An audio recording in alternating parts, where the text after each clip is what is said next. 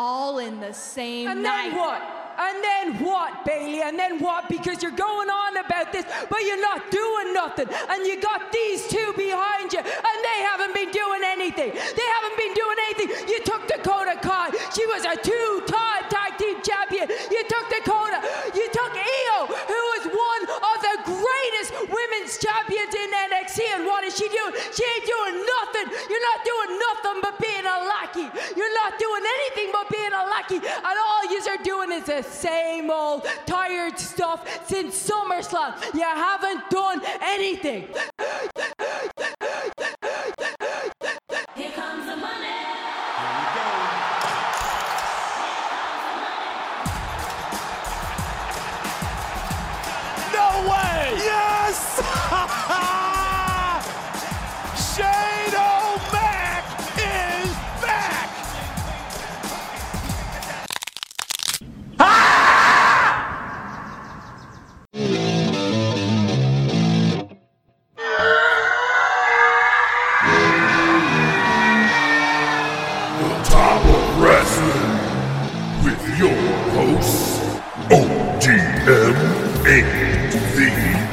The Good shit. Late to every episode. Late so much, I'm going to have to buy you a pregnancy test. Bob Roode. I want to be a podcaster. Yay! His mother named him Kenta. I'm going to call him Kenta. Dynamite drop in, Monty. That broadcasting school is really paying off for you. You're so high you don't even know it. Oh, Ahoy, my boy. You ready for a scotch ad? We don't know anything about him. The only thing he's got in his wallet is a bunch of names of whorehouses. That's Flair. Probably look like Jim Duggan shaking the tape out of his crotch. Benoit, enjoy my wife. Eh. That's a bold statement, Cotton. Oh my god, mine just stopped recording. No, we're good. We're still recording. What a dick. I'd cease and desist me. I'd cease and desist me hard. I need a minute to recover off that. What kind of game is it? War Games! Let a war! War Games! You're our impressionist. I have, yeah, I know. That's the only thing I've said in the last half hour. Bark like a dog. Oh, oh, oh, Jinx. Holy shit. How did that actually happen? Here we go.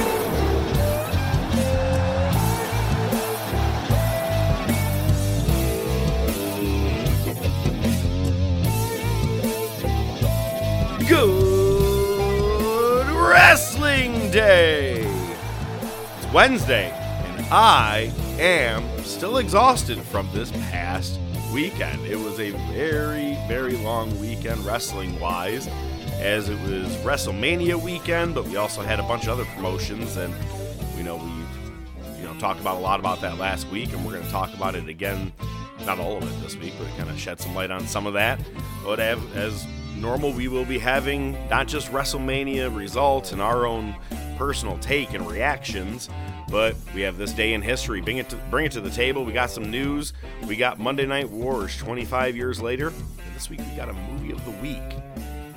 And I mean, really, there's not much other big news than WrestleMania than, well, being bought by a company named Endeavor. I wish the WWE well on their future endeavors. Has anybody use that one yet? I don't know. Hey, everybody. ODM. Man, 20 hours of wrestling this weekend just for the podcast alone. WWE's been sold. My wife has COVID. Mass hysteria. Let's Are get the still fuck out- getting that? Yeah, yeah, apparently, yeah. Apparently. Oh man, and so yeah, I- I- you texted me this morning, and uh, I'm not always gonna go, okay, okay," but you know when we record, so you texted me and said, "Did you happen to see they were officially bought?" Now, at the end of WrestleMania Night Two, there was a press conference. Their media scrum, right? They did them both nights. First person to talk was Bianca. We'll get there. Second person was Paul Heyman and Roman Reigns. We're going to get there, and I liked that. But Nick Hauserman, or Hauserman, or Houseman, whatever his name is, he asked a question about with the rumors of WWE being sold, what are your thoughts? And he's asking that to Paul Heyman and Roman. And Paul goes, You just love asking those questions, don't you? Th- do you know that he's the one that started the whole conversation at the media scrum? He goes, At these things, you like to start things. He's the one that Punk was going through the whole Colt Cabana argument thing with, that he was going back and forth, the whole journalist thing. Roman even made a mockery of it at one point. I, I thought it was just outstanding. It was great that they shed light on it. They asked Triple H, and Triple H, as well, not, they didn't ask Triple H. He said, before anybody asks questions, put your hands down. I got a whole lot I want to say. Goes through his take on WrestleMania. Then he goes, questions. And Nick, let me go ahead. I want you to go ahead. Ask your question. And he, he asked the question, anything you could bring up about the sale of the rumors, to, uh, the rumor of the sale to, uh, he didn't even say Endeavor. They just said that WWE sold. And he goes, no. Okay. Now your question's done. All right, let's go. And I was like, I fucking love it. I knew that was going to be his answer. Pure Right. and simple. They weren't Yeah. going to talk about it. No. So, it, who owns Endeavor? Is that Dana White? So I've got a shit ton of notes here that will answer all of your questions. Because all I keep seeing are these memes of Dana White's head on Vince McMahon at the March Raw 2001. I, Vince McMahon, now own WCW, but it's him saying, I know. Yeah, no, and I, you know, actually, I don't know. I mean, you probably got to do a little bit more uh, digging, but I can tell you who's going to be heading everything up here. So, Endeavor's the Hit it up. Bring us the news. Uh, yeah, Endeavor's the parent company UFC. Uh, they're going to form a new publicly listed company that'll bring together UFC and WWE under one umbrella. Endeavor's going to hold a 51% controlling interest in the new company. WWE shareholders 49%. So obviously, WWE is becoming part of this new conglomerate. the new company, so this is the new company of both of these organizations put together, are going to be led by Endeavor CEO Ari Emanuel. He's going to be the CEO of the new organization. Vince will be executive chairman of the board. Mark Shapiro will be president and COO of Endeavor and the new company. Dana White will remain as president of UFC. Nick Khan will still be president of the WWE. Uh, they will form a new board of directors, 11 people, uh, six appointed by Endeavor, uh, remaining five by WWE. So, again, keeping with that, uh, Endeavor slash UFC will be the controlling interest. 9.3 billion or $106 per share before any post-closing dividends. Um, and then there's some quotes. I'm not going to get into it, but man, what happens now? Well, okay, I was going to ask you the question. What happens to uh, the show, the wrestlers, the uh, creative, the promotion moving forward, Peacock, uh, Archive, you know, like the the, Yeah. the Media rights, to all the video footage. Yeah. Yeah. So, so many questions on that. My big question is how long until Roman Reigns is main eventing a UFC pay per view? Oh God, no way, no way. Eh, okay. Okay, buddy. He'd have to take a whole year off just to train. Like if you're talking about like shoot fighting in the UFC, listen, a couple like Brock and, and Lashley could do it, but even they're gonna be like, no, fuck that, I'm not ready for this. You, I mean, I don't see these guys just fucking being like, oh yeah, yeah, yeah, yeah, we're gonna be MMA fighters now. At this point, it might be the best option for Lashley, considering shit, how right? bent over he got. Yeah, But he got to lift a trophy. hooray! Yeah, we'll get there. I, I look at there's so much speculation, and I don't even want to try to give too much, you know, ideas and scenarios because what I have found as of recent is once we record these things, edit, lay it out, and put it out on the, all of our platforms, at that point they have like the other day we laid out all these ideas about what the card could be. Maybe they won't do it at all, and yeah, then they did the card the day after our show dropped, which you said was going to happen. But I'm like, we spent like 20 minutes talking about that. So let's not even bother getting into the speculation of what our future endeavors, bum bum puns, will bring to us. But I, I, I say it can't be any worse. I mean, all you're doing is having. Let me ask you this: Is Endeavor a public company? It will. Uh, I believe it is. I honestly don't know. Uh, I would think it is though. So it's not going to really do any harm. You have more money, more collateral. That's a really it, it.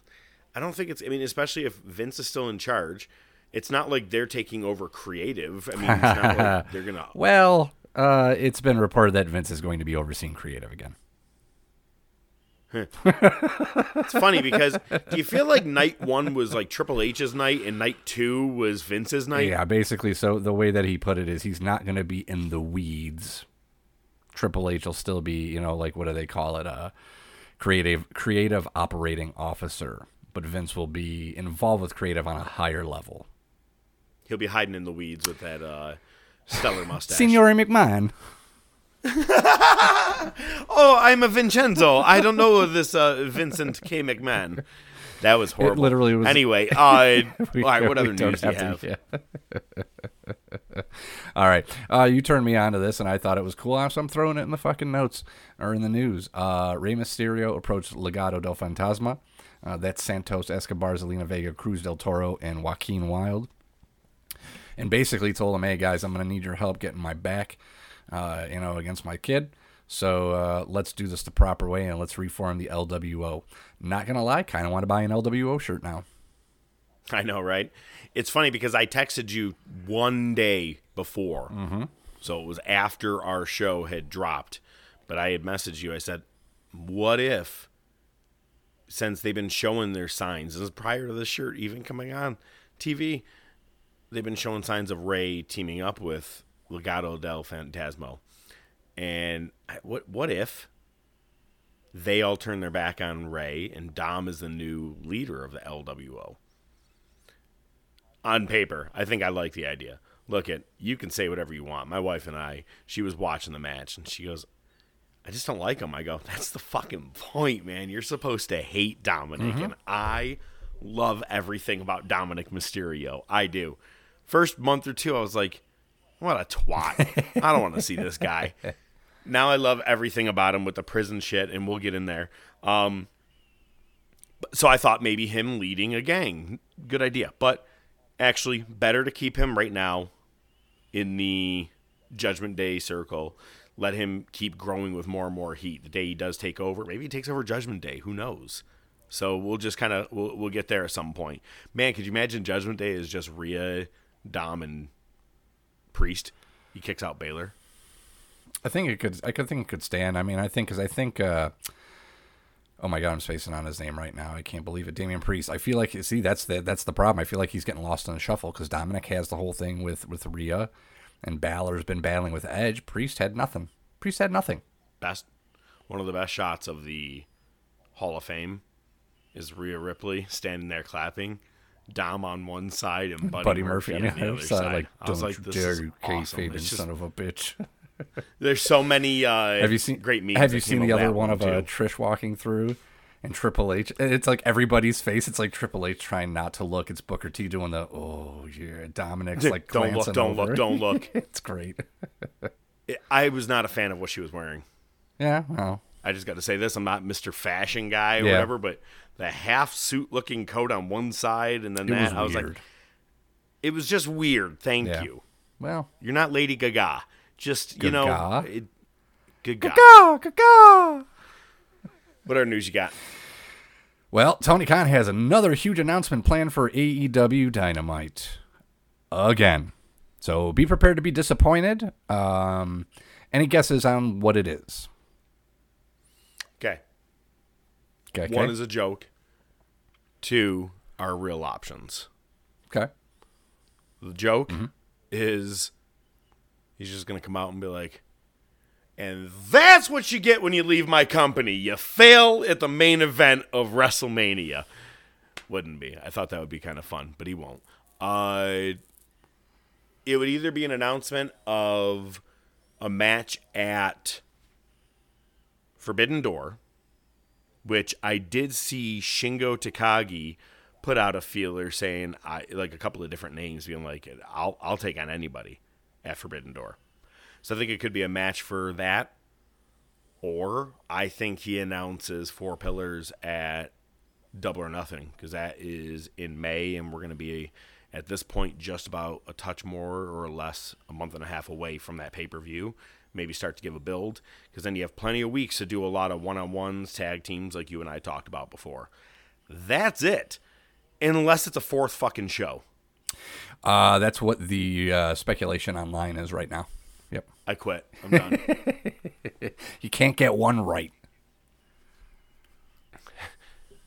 okay, so am I the only one that's like this guy keeps picking up contracts on wrestlers all over and just picking everybody up and adding things fine. Look at I think Ring of Honor, you got a nice little feel, You're doing okay. It looks like the old school Ring of Honor TV. Okay, fine, good. However, you could put so much more care into Rampage by A, making it live, and B, tacking on an hour. Done. Now you have room for your roster that you have oversaturated. You have room for storylines, and you don't really even have to do a draft. You could go back and forth with your people, let them do their thing. But you need, right now, the highlight of Rampage is Count Blackula. what else do you have in news, please? Well, apparently, uh, Matt Jackson has suffered a partial biceps tear. He uh, apparently is not going to elect for surgery, and he's going to miss quite a bit of time. That's in quotes. Um, injured himself during the three-way match for the six-man tag titles. What's going to be most interesting, uh, other than him not being on TV for a while, even though he probably still will be in some regard, um, what they're going to do with the titles. Are they going to vacate him? Because if he's going to miss a, bit, a bunch of time, what are you going to just keep? Because I mean, you know, those titles are just there for them to have as like toys. Yeah, no, I just want to let you keep talking for a couple more minutes until you realize House of Black are the champions. Oh yeah, that's right. Yeah. Well, thanks for pointing it out. You should have let me keep going. I was going to. Either way, yeah. Who cares? Hey, so no Matt Jackson? Carry on my wayward son. Biceps called, they said I'm done. Beautiful. I'm excited. Beaver drop right in here. I do. I, I like I said, I like Nick better than Matt. You said you like Matt better than Nick. If you had to pick a buck, yeah, they're both twats, but yeah, fair enough. all right.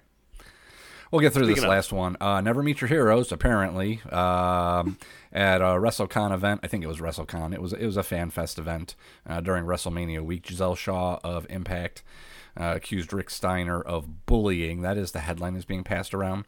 Basically, he was uh, reported as being transphobic. Giselle Shaw put out a long tweet uh, about Trans, you know, Visibility Day, and uh, yeah, I don't know if you knew Giselle, Giselle Shaw was a trans woman. I did not know did that. not, I did not know that you, either. so- So, uh, but yeah, apparently, So that's why I was like, I don't get what the bullying is until you just read that Yeah. entire thing, and t- now that makes more sense. yeah, apparently Rick went on some Um, massive tirade. I feel like if you got Rick and Scott drunk, your jaw would just hit the fucking floor. I expected it more just from listening Scott. to some of the shit that would drop out of their mouths, just going and going and going. You know what I mean? Like they say things in an interview that's like a two minute long thing, and you're like, "What? What did you say?"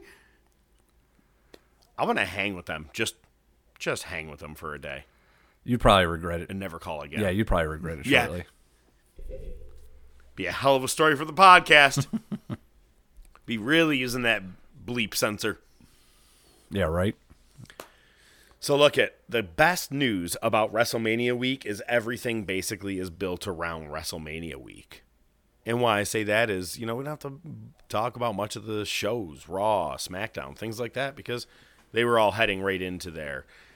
Dynamite felt like they were going into WrestleMania weekend not giving a shit either. Like they were having a go home show because other than the one match, and I need you to explain to me what you meant on that through a text, but I was late to it. Ah. Um, yeah. But I signed up watching Dynamite this week, so we'll talk about that right now. That's the only real show other than the pay per views. So Adam Cole did defeat Garcia, and it was cool at the very end. Britt Baker came out, gave him a kiss, first match back. Um, he was selling the hell out of the back of his head and neck, and they did a giant, huge uh, gold streamers thing that went off. Yeah, I saw that. Looked like Rip Torn for busted nut dude. It's so hysterical when they like every time there's a title change they have one ready. Yep. Like they opened one wherever I was. I- was it in. Did we watch a, a title change when we were in uh, Dynamite in Rochester? It was uh was it Guevara beat Rusev or Rusev? Uh, you know what I mean? The second one, the one where I You're came by and I smelled like your garage. That was the With Lil Jon. second one. So I don't know if they did. I don't remember. Uh, either way, I remember like just all of a sudden confetti and everything just goes off for no reason. Like you're just ready for it, and it's like even for this first match back, yay confetti! Yeah, I know it, it's yeah. Surprised when Daniel Bryan or Brian Danielson. uh, They, they why did I say that name? Because they use that name a lot at WrestleMania. They did. Kind of impressed with that. Uh, even Cesaro, but Danielson when he turned heel, I'm surprised streamers didn't come out of the ceiling. Uh, looks like he's getting in Blackpool Combat's Club face for jumping Kenny Omega after the Jeff Cobb fight. And it's funny because I, as soon as he came down to the ring and did that, I go, be a lot cooler if he turns. And he did. I was like, oh, look at that. That was cool. All right. Because I thought he was really just going to. This is the angle they're going to go. He's going to stray from the Blackpool Combat Club. Meh. Seen this too many times. A quick heel turn no one was expecting in that crowd, it felt like. People were like, oh, shit. Um, but yeah, Kenny did defend and retain the IWGP United States Championship against Jeff Cobb. You said you had a Rocky 3 vibe to it. Were you thinking that Omega was going to get beat real quick and uh, Don Callis was going to die in the back and he's going to cry and like Mick? Pretty much. Pretty much. Okay, so all right. Uh can I can I because he got knocked down by Blackpool Combat Club, which I guess in uh, shoot life he actually got hurt in that shot. Yeah. So uh yeah, You ever feel like you just want to go, ha, ha, ha, good for you. That's what you get for getting involved at your age. Funny thing, that could be a theme today. Let's go. All right. So first things first, I hate how they just bring Jeff Cobb in once a year to have him get beat. That's ridiculous. That's really ridiculous. so the, the whole um, Rocky Three thing, I just thought it was hilarious because there was just that story, that Instagram story from Punk where he references it, and next thing you know on Dynamite they're doing it because they legitimately did that. Callis got jumped. They confront him. He's like, I don't know, I got to focus. so I thought they were going to have him go out and get squashed pretty quick. Um, but obviously they didn't because, you know, they, they'll make fun of it, but they won't actually go through with the whole thing because why would Kenny lose the title?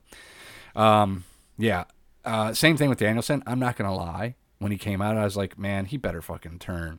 And he did. I'm going to say I popped for that one. I was happy. I'm actually interested. I'm a lot more interested in Blackpool Combat Club now.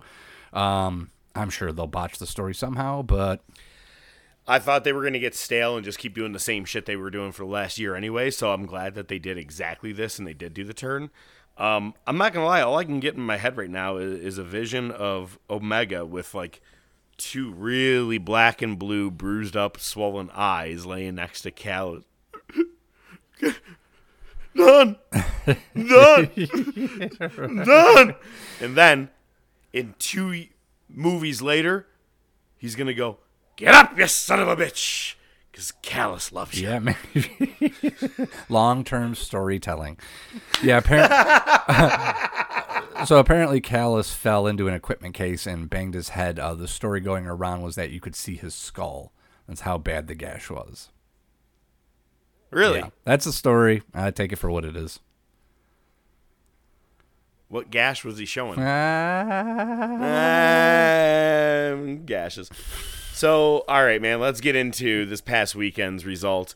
I'm not even bothering into all of the results That's fine. of I put 'em in there. everything we went through last week, but here are a couple of big things I do want to talk on, um, especially ones that I did get a chance to breeze through. Josh Barnett's Bloodsport 9. Kota Ibushi had his first win, defeating Mike Bailey. Harry Smith is keeping his win streak alive. Jon Moxley won and didn't fucking bleed. Shock. Yeah, seriously. Swear to God, I did not expect that. Timothy Thatcher defeated Josh Barnett. It was a really good match.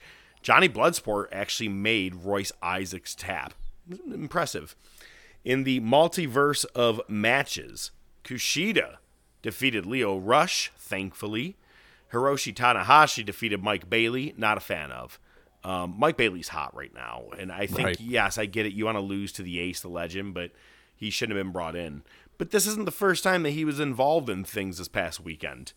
Uh, Jeff Cobb uh, defeated Moose, and Trey Miguel defended and retained the X Division Championship, as well as so did Kenta with the strong Openweight Championship, and Ace Austin and Chris Bey retained the Tag Team Championships. Now, on to Ring of Honor Supercard of Honor.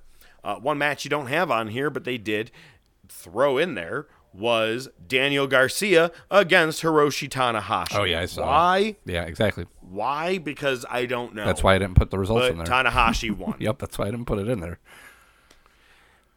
El Hijo de Vikingo defeated Komander. Cool match. They did a lot of, you know, big flips, you know, like we said it was going to be. Uh, everything a AAA match really is, and it was it was good. Not not a bad match to watch. Uh, the women's title, Athena defended and retained. Samoa Joe retained against Mark Briscoe, which was kind of a shock to me, but I'm kind of okay with as well. You, it's hard to beat the beast. Um, best press conference comment from Mark Briscoe. First, he said he will not tag with another wrestler again. He'll do six man. He'll do 150 if he need to, but one on one, he will not do a tag team with anybody else. Fair. Yep. The best thing that he said was they were like, you know, something about what would Jay think about your match or whatever it was, and he goes, "I'm down here fighting Samoa Joe. He's up there wrestling Eddie Guerrero. I think he's got the better end right now." I'm like, "Oh shit, that's cool. Yeah, I like that was that." a good quote. Yeah. Um, I did not expect Shibata to retain against Yuta. I thought they were just going to go to a draw. Oh no no I I no I didn't yeah I did not I did not expect Shibata to beat Yuta. I'm glad. I'm glad he did. I'm glad they did. You know, one of the things I was thinking after the the Danielson thing, not to go back to it, but was uh, they're gonna kick Yuta out. Why not have it be like the outside? Like you want to talk about the outcasts? These are this is the fucking outsiders you should be excited about. Think about it. Okay. You know what I mean? I'm okay with that. Um, in the world title, Claudio retained against Eddie Kingston. I expected. What I really wanted to leave to the end was we do have new tag team champions in the Lucha Brothers. But that's not what everybody's talking about out of this tag team title match. No, no, no, because this turned into one of the biggest TLC matches possible, right? Basically, it's all what these ladder matches are nowadays. Yep. And you had four tables stacked, two and two. And Penta, off of a horizontal ladder, did his. Uh, Package pile driver kind of thing. Was that what Yeah. it was, or was it? A, no, was it a he, no, destroyer? more like it was a Canadian destroyer. right. That's what I yeah. thought. Yep.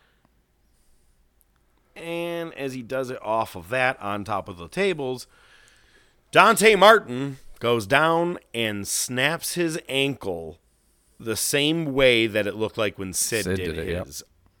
Holy shit. His foot was pointing That the wrong. bad. Yeah, his foot was pointing the wrong way.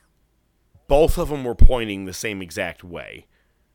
We were supposed to be going that away. it was pretty bad. It was pretty gross. bad. Yeah. The best part, it's not going to be the only person who has a really bad leg injury this weekend. Uh, the GCW Joey Janela's spring break, the thing we knew it was going to happen. Kota Ibushi defeated Joey Janela, and Vikingo defeated Mike Bailey. Friday night, Lashley won the Andre the Giant Memorial Battle Royal. Now, I'm sorry, I didn't see this part, but you have it written here. Open challenge for Mania. Did he throw that down? Yep. I don't know if he did it in the ring afterwards or if it was a tweet or something, but he did issue an open challenge for Mania. the amount oh, okay well we're about to get there in a minute. So look at stand and deliver. We have a new nxt champion. Carmelo hayes defeated Bron Breakker. It's funny because he kind of cheated to win and Bron still handed the title over and was like hey man respect Yeah, I don't go, get that. oh okay so you'll be going up monday. Yep. see you monday. Uh, Johnny Gargano wrestled what is said to be his final NXT match ever, and it was an unsanctioned match against Grayson Waller, and he won. And uh, Wes Lee defended in that five way match, and apparently that match stole the show. Like, I didn't get to see anything other than the World Championship match for that or NXT Championship match as I was, you know, fast forwarding through some things. But let's get into WrestleMania. Now, you know, we just mentioned Bobby Lashley didn't have a chance to get on the card. We had not one but two impromptu matches with same guy, uh, who already had hosting capabilities and being on TV all night and didn't even have to take a bump. We'll get into that. Not like it was his choice, you know. Like he's like, well, I want to do both, but um, you know where I'm getting at Right. the amount of commercials and ads that you add up between bell to bell.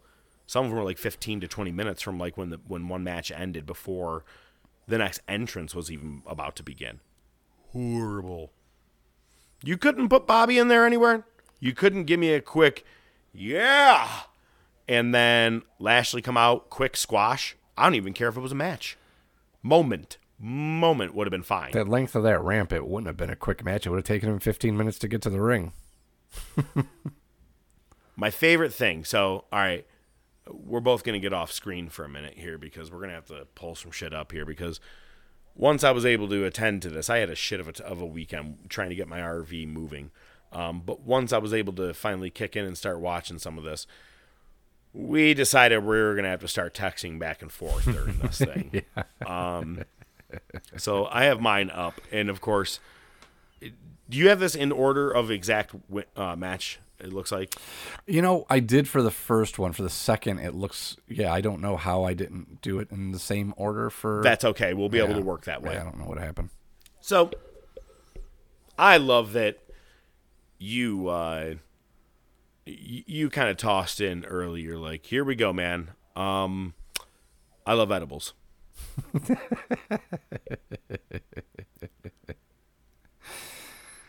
and I I okay, so we we caught the end of the match and my wife and I were laughing about Cena how his legs were really really skinny, real real tiny, and I was like, yo, he's got little chinny uh, little uh, chicken skinny legs. And look at man, I think you know while you had your edibles and I was hanging with Billy Bong Thornton, I said to you, I hope he kind of breaks one of his legs here tonight, and you were like, Jesus, or you wrote, damn, dude. Okay, sorry. Um, we did mention, you know, his hair looks like he needs a little bit of Rogaine. Yeah. And the funniest part was all right. So we, we did get the next match after Cena loses. We had the next match that came up, and that was the Fatal Four Way Men's Showcase Tag Team match, which I will say was surprisingly better than I anticipated it to be. And they did it. I said, This is going no more than 14 minutes. And I go, Time it. I didn't mean like actually time it. But it was funny because you sent back a cat looking really, really pissed off, saying, Fine. Thing was like nine to 10 minutes, by the way, which was great. Uh, wrong team won. I did not expect Private Profits to win this. Yeah. Yeah. Uh, you know, it was funny. Uh, Titus Titus was on the commentary for this one. Yeah, this one was okay. yeah, it- we'll get into Titus later. Uh, big sweaty Otis.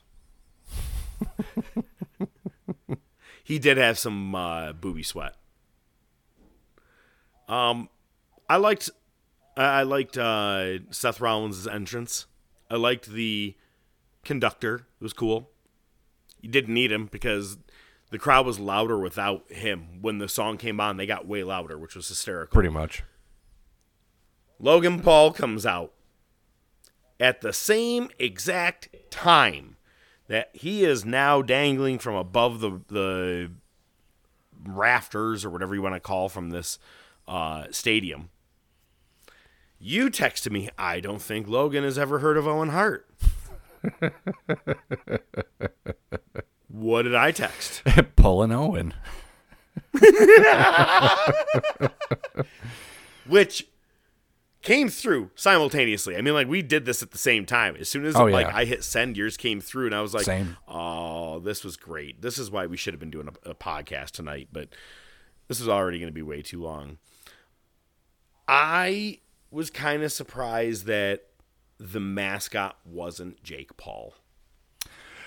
Well, uh, so uh, you know, I was watching with uh, Vinny, and uh, I had said that. He goes, "Yeah," and he goes, "Oh well." He goes, "What if it's KSI?" And I'm like, I don't want that, but it does make more sense. I mean, KSI is his business partner. They've had like botching uh, a couple like fantasy, not fantasy, like a celebrity boxing matches against each other. So, um, I mean, it makes sense. I guess. You're just old. You don't know who KSI Um, is.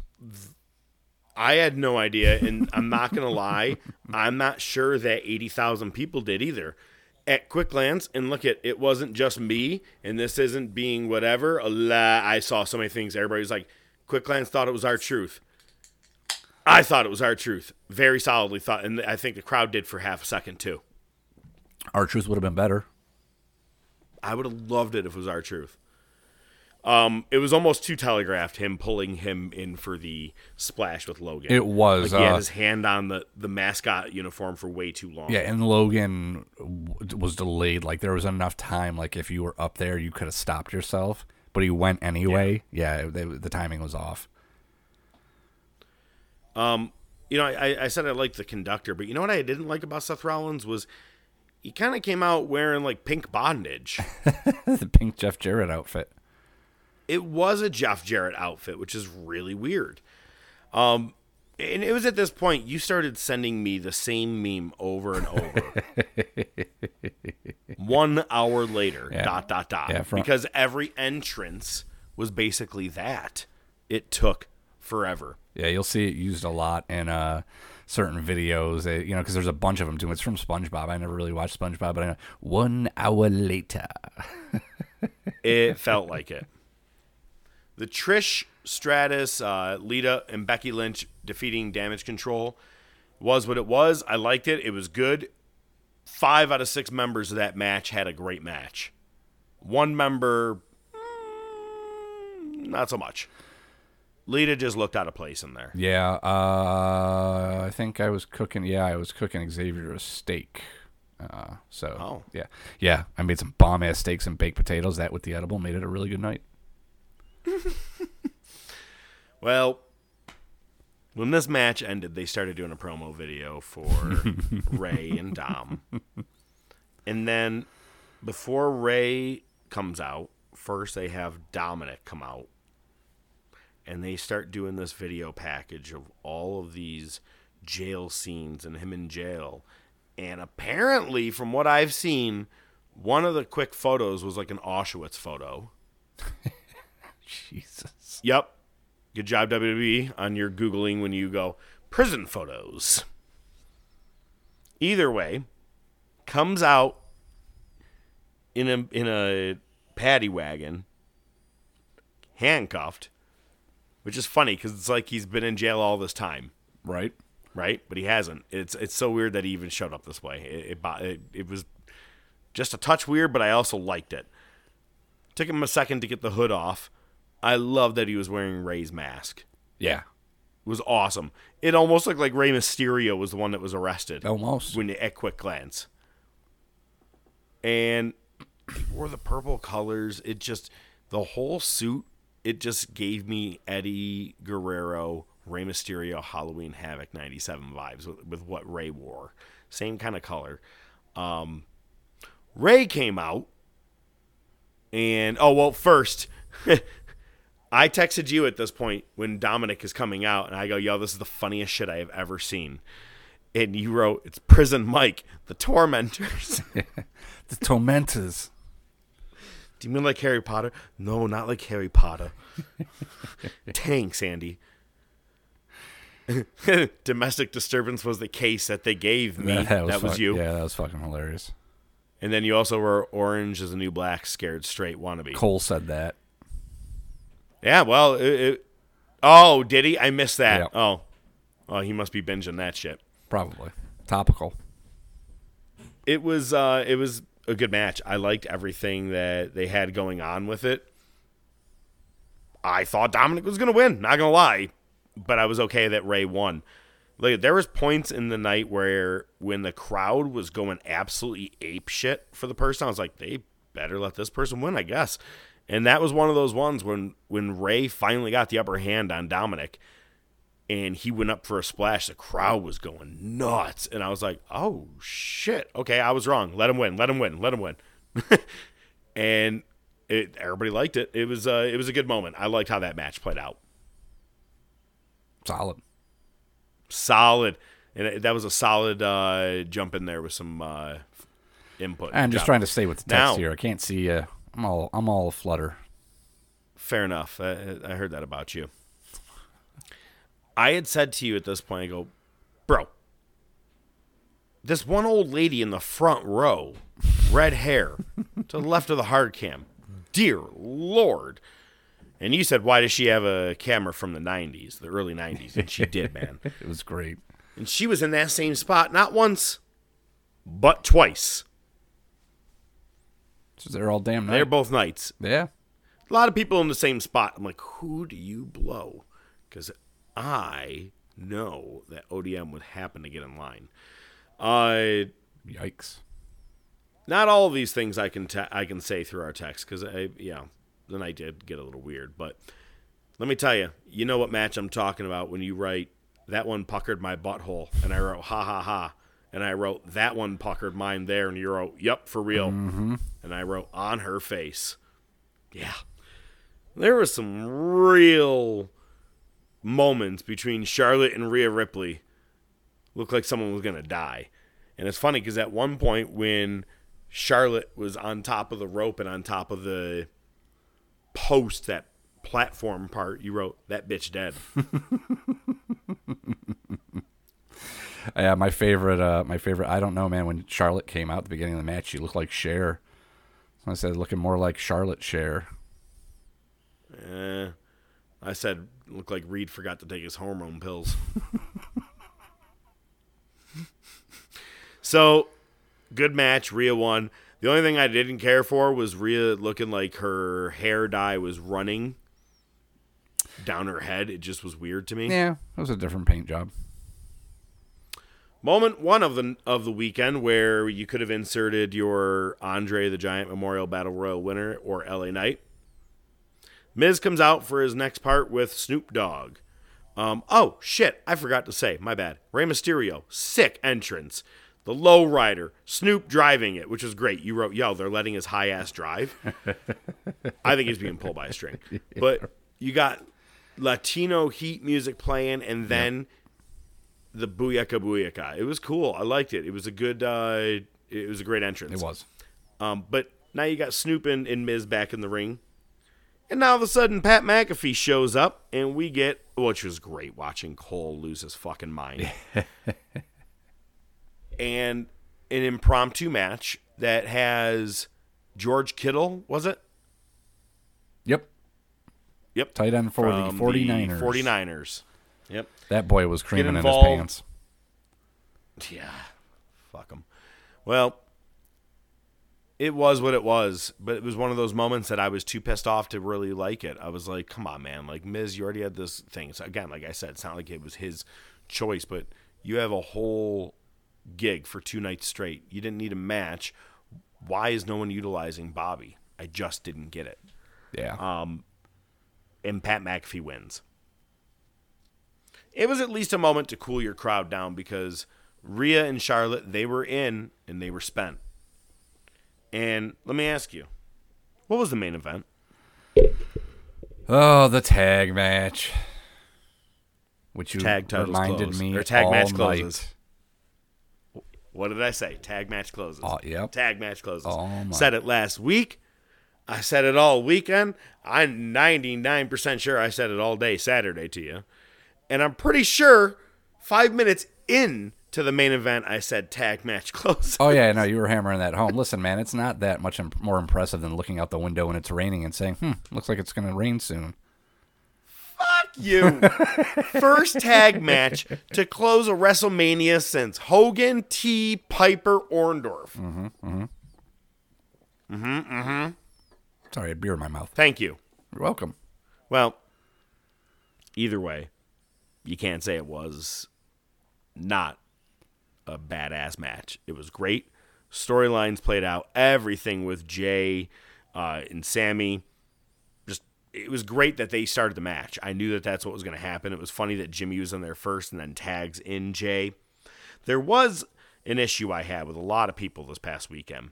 You may not know this, but those cameras that are near you, they have microphones. Oh yeah. They're going to catch a lot of the things you're saying. Happened in both women. In, no, no, hang on, not both. Every women's match, Tuh. there was loud talking. Mm-hmm. Wait, wait, wait, come here, come here, come here. We got to do this. It was bad. But Owens was loud and clear to one of the things to Jey. And he goes, Do you know what we're doing? And he goes, and I, I went back and had to re listen. He goes, Do you know what we're doing? He goes, Yeah. And he goes, Okay, super kick me. Blah, blah, blah, blah, blah. And he super kicks him. And I was like, Jesus Christ, dude. And I texted you if your brain does not have the capacity to remember every goddamn thing for a 30 minute match, don't have a 30 minute match. Have a 10 or 15, call it a day. It's when you have to start having conversations with each other because you can't remember shit, that's a problem. yeah. Hundred percent. I agree. But great moment. I'm glad they won. It was awesome. Very happy with it. Uh, one of the favorite, one of my favorite memes, and I sent this to you was, you know, you're trying to have uh, the fact that a real man is fighting for his own, or with his own real son, in what hypothetically could be an extremely emotional and dramatic match. Is fucking sponsored by Cinnamon Toast Crunch, and you had another mascot at ringside that was that looked like SpongeBob on acid. Yeah, pretty much. With cinnamon It all over was- it. Sounds like a good time, but it was just weird. It was ill-timed. The uh so we get into night 2. Let, let's, you know, get into that. We really didn't text that much during this pay-per-view. Well, because I had to. I had a certain point where I couldn't control myself, but we'll get there. Oh, that's true. Okay. So they open with Brock and Omos, and it was exactly what I thought it was going to be. Yep. Could have been a touch shorter, but Lesnar wins. The next match was exactly what we thought it was going to be Baszler and Rousey defeating the other three teams. Uh, highlights for me uh, it happened for both those matches. That's it. Yep, another bathroom break. Yeah. Two bathroom breaks. I didn't even have to really pay attention. But then they bring out the one that I was ready for. I was ready for the triple threat Intercontinental Championship match between Gunther, Drew McIntyre, and Sheamus. And this was sponsored by Mike's Harder Lemonade. and back for his second night of commentary. Oh yeah, oh yeah, oh yeah, oh yeah, or whatever, however that goes. Titus O'Neil. And I'm going to give you it. You said, "Oh, he's drinking the hard lemonade." he was go- Oh, oh man, I call the co- call 911 for that. Co- oh, you can't get hit like that. Call 911. Hit, oh, oh, oh, oh. Somebody call cops. Somebody call cops. Just kept going. And, I, and he goes, at one point, he goes, Am I doing all right? And they go, No, no, you're fine, Titus. They're probably like, Keep drinking. Fuck it, man. I'm losing my voice. This is my eighth hour already this weekend. Yep. Just keep drinking. the match was exactly what I thought it was going to be a banger. Yeah. It's funny because at one point you it so Gunther did a pin or got pinned or was about it was a part of a pin attempt with Sheamus and it looked like he did struggle to get himself up kind of like Well, he didn't he like he was fighting off a pin attempt Yeah. when he should have been at least trying to get the pin attempt in like like he looked concussed and you're right it did look that way because I remember seeing that exact point, but I didn't, you know, didn't want to go back and rewind and be behind. And at the moment he came back in the ring, I go, nah, he's fine. yeah. when he came back in, looking the way he did, screaming, beating the fuck out of everybody, his eyes were there, straight ahead. I go, he ain't concussed. He may have been knocked out for a second, but he wasn't necessarily concussed. Yeah. It, it was a hard hitting affair. Sheamus uh, had Daniel Bryan chest. Oh my god! And Gunther had a little bit of blood going on in his. Yep. Great picture of Sheamus and Drew laying down on some steps in the back and just said, uh, pints, Pints- are needed or something Pints like at the pub or something like that. Yeah. Yeah. Uh, the best sign all weekend at WrestleMania. I say all weekend for both nights. Someone did the logo for the show Martin, like that green arrow, eh, like the, the kind of, you know, but whatever the logo you want to call it. Same theme colors. And it said, Damn, Gina. and I was like, Oh, oh, what a throwback. To which you actually send a picture of Martin falling off the couch. Damn, Gina! Random, but funny. Oh, it was, it was amazing. I love that. Um.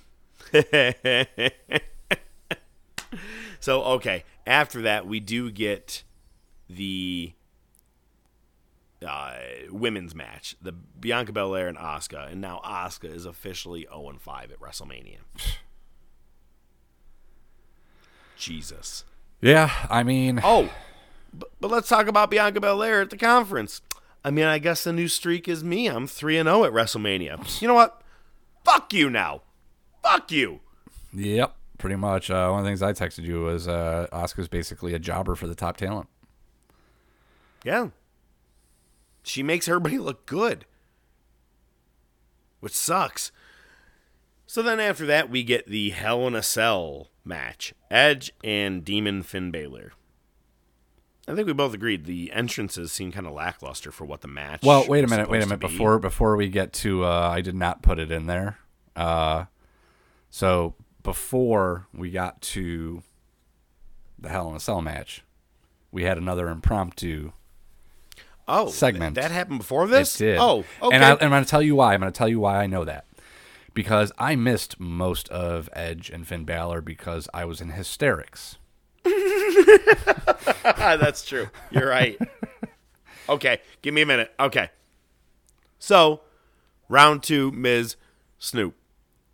And I didn't appreciate that last night in my $100,000 suit that you made me fight Pat McAfee. Well, if you want, we could do it again. And he points, and look at at that moment. Let me ask you, what names came to your head at all? I don't know. I think I was just I didn't go to trying to figure it out. I waited for music. You know, so I didn't I didn't like think of anything in particular. last song I thought it would ever be was Here Comes the Money. and the first thing I wrote to you was Jesus fucking Christ. Are you serious? I was mad. And then 30 seconds later, I wasn't mad. And I wrote back as many ha ha ha ha's as I could. And I said, Did he pull a Vince? And I also wrote, That's what you get. You wrote, Nah. Well, news came out. He pulled a Vince. He, fucking he- tore he a quad. did. Listen, I'm still I am still gonna call work. And the only reason is that would mean that everything Snoop did, he did on the fly. I have a hard time his high ass was able to pull that shit off. Two things I could go with on that. One, uh, the the press conference, uh, Triple H brought that up. He goes, "It is a, a torn quad," and um, luckily Snoop's been in the business long enough, and he kind of he, he took it upon himself to go. I think he was supposed to get involved in the end and supposed Okay. to punch Miz. That's what I think. Gotcha. and because he basically is saying he he he knew that things need to get done and get finished, and I think that's kind of what he was alluding to. Eh, fair enough. I mean, you're probably right. I would think you're right. That's probably more likely. But second, second could be someone, a producer, yelled at a ref and then turned and was like, "Snoop, go punch him in the fucking mouth twice." the first one was awesome because he like it was like a crossover, like he really connected. right. but it was also a, a complete miss at the same point. It was one of my favorite. I, to quote Marty, our buddy Marty, this was my favorite Shane McMahon moment ever. It was fucking awesome, dude. And then so right here now, Edge and Finn Balor are about to have their match. Now, before you even get into your uh your part of what happens here, I said that this, you know, th- this match better live up to its standards. You know, we did have Triple H and Taker at WrestleMania, but the last WrestleMania Hell in a Cell was mm, Shane McMahon and Undertaker. So let's at least make this good. And it's funny because Edge is in all red type gear, and Balor is in some red but a lot of purple gear. First, they start pulling out canes, Singapore canes, and they are red and purple Yep. color coordinated. And then I see chairs and it's the same thing. And I texted you and I said, or you wrote, when do the black lights come on? and I wrote, Dear Lord, if there is a purple table, I actually was kind of kidding. Didn't think it was going to happen, but it's what we got. And it was just all I could keep texting you was uh, the father. Let's see, uh, David Alan Grier's father in Boomerang. You coordinate. You got to coordinate. you got to coordinate. All I could keep thinking about throughout the whole thing. Now, in this match, I texted you. Your mind was nowhere near it, but I texted you. I hate when they do a stoppage during the middle of a match because someone's bleeding. What the fuck? Okay, never mind. Yeah. I was wrong. Yeah. The dude got staples staples put in at ringside and an injection, like a numbing injection, to finish the match. Did you see a picture? Saw a picture. Yeah. It looked like a red river through the middle of his fucking head. Pretty much. Yeah, it's pretty gross. It was really gross. And I was like, never mind. No, no, no. Y'all do you. I was wrong. Y'all know what you're doing. I see you. So, why don't you tell me what you were doing during the middle of uh, Hell in a Cell? Well, the first thing the first thing I said was Trying to watch WrestleMania. My phone's like, well, I'll get to that at the end. Um, I had the kids out with me because you know when they were watching, we were all watching together. They were big, you know, we were all big Demon uh, Finn Balor fans. So I was like, he's going to do the entrance for the first time in a long time, and uh, they did Edge's entrance, and it was great because they started playing Slayer. And, you know, Xavier's like, they playing Slayer? I'm like, yeah.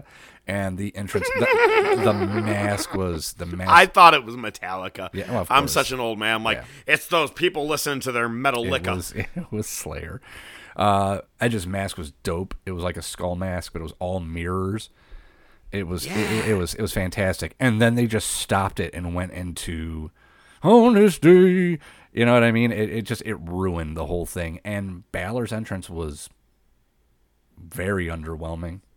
It, it was it was, yeah, was- for who he is, his uh, known for demon all stuff.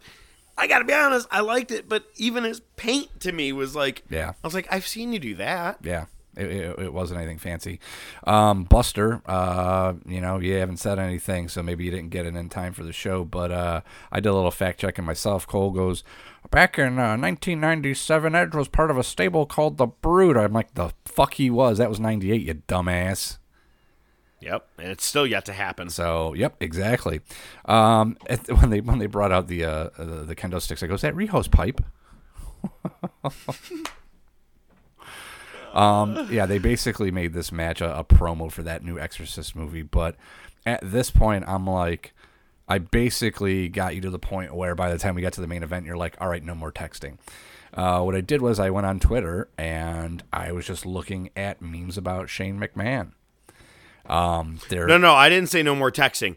I said during the main During event. the main event. No texting. Yeah, during the main event. Yeah, yeah, but yeah, Um, during Hell in a Cell, you apparently I had no rules. I yeah, I could I couldn't help myself, dude. I the first one I saw was it was somebody holding like a drumstick, like a chicken drumstick, and it's like Shane McMahon's ACL, and he just holds up the drumstick and all the meat just falls off onto the plate, whi- which which, was is- a good one. whi- which just kicked it off for me, and I was just.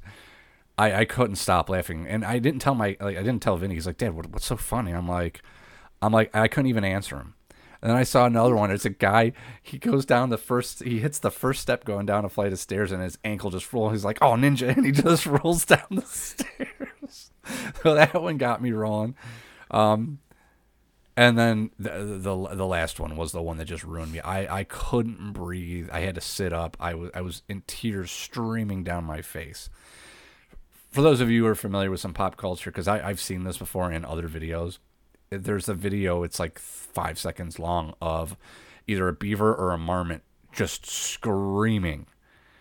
And and the quote was Shane McMahon's ACL eight eight seconds into the match, and it was the screaming.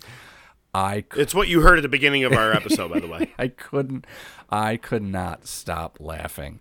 Um, that one got me. That's the one that had me. The meat falling off the bone one was really good. that shit was really funny because it didn't even have sound. It was just that. Um, but that one was the, uh, it, uh, uh, yeah. I. It, but again, my phone just kept going and going and going, and I was like, "This dude." I'm like, it's like he's upset with me, and he's just telling me how mad he is at me right now, like a girlfriend. Jesus. I did I did tell you I'm done. I can't stop crying. Yeah, well, some of them were worth it, like that last one with the scream. The funniest thing, and I'm going to fast forward, you know, to the end of WrestleMania. Cody's laying in the ring, and someone not only brought in to night two of WrestleMania, but also threw into the ring and landed right next to Cody a rubber chicken, A rubber chicken, and we're talking about the ones that when you squeeze they go. Uh, Yeah. um, so, someone put on. I, it was a meme that I ended up seeing that someone wrote, "What's that in the ring?" Someone wrote Shane McMahon's ACL.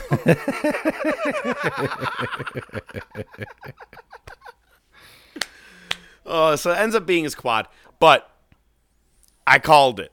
I called it. I got two things in our I called it bank. It's raining and that outside. You gonna tell me it's raining? Wait.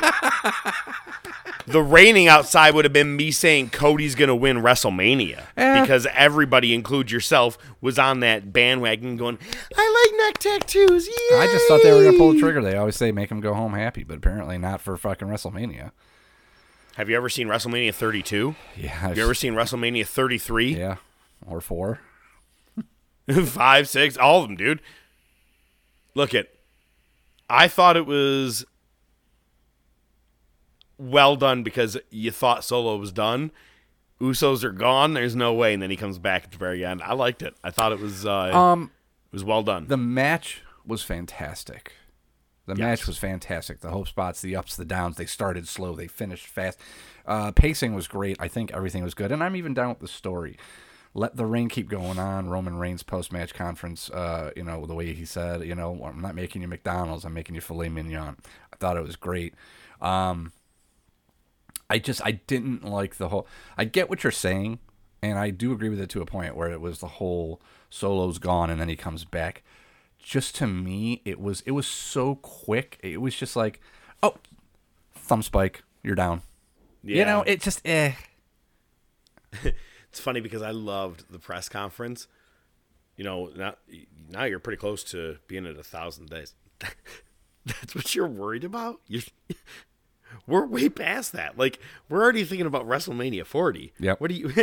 And they were like, we thought about a thousand days at day 800. The way him and Heyman played it off. It was great. And then, oh my God, he was hysterical when he goes, "I'll do one more. Uh, I'll, I'll do one more question for you guys." And he goes, "You're so nice, my tribal chief." He goes, "Thank you." He goes, "You're welcome, my tribal chief." I go, "This is fucking awesome. I love how Heyman plays into Roman." Best thing that I could say, hey. Maybe don't go on an AEW pay per view and take Triple H's throne and try and hit it with a sledgehammer. I don't think you're going to win a world championship that way. He's fucked just like his dad was. Oh my god! I hope he comes out on Monday Night Raw in yellow dots. Polka dots, that'd be fucking great. It's my polka dots, baby. All right, it's been long enough. Let's go to the table. Just bring it, bitch! Oh my god! Yeah, I can be a kid sometimes. I like to still enjoy certain fun pranks, jokes. Uh, I so long story short, we were leaving the Airbnb and we're set up back in the RV, back on the old in-laws land. Well, while we were trying to clean out the Airbnb, I went and told my wife. Or I, I so while we were cleaning out the Airbnb, we had the dog staying with the in-laws, just so we wouldn't have to keep.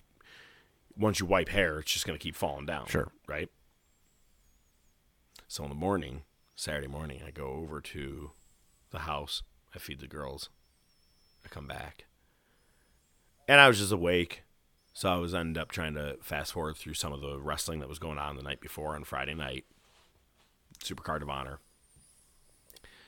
And my wife texts me and says, Hey, you didn't come back to bed. And I go upstairs and I go, Yeah, let me tell you why. I just went to your parents' house. Giant puddle of fucking piss all over the floor. All over the floor. She goes, What? I go, Yeah, yeah, yeah. Next to six piles of puke on carpet. All over the place.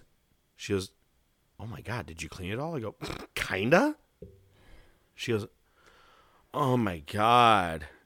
And I go, April Fools. It was a good one. It was a good way to start the day, man. Yeah, I like i'm sure it was a great way to start the day. po- yeah, it was awesome.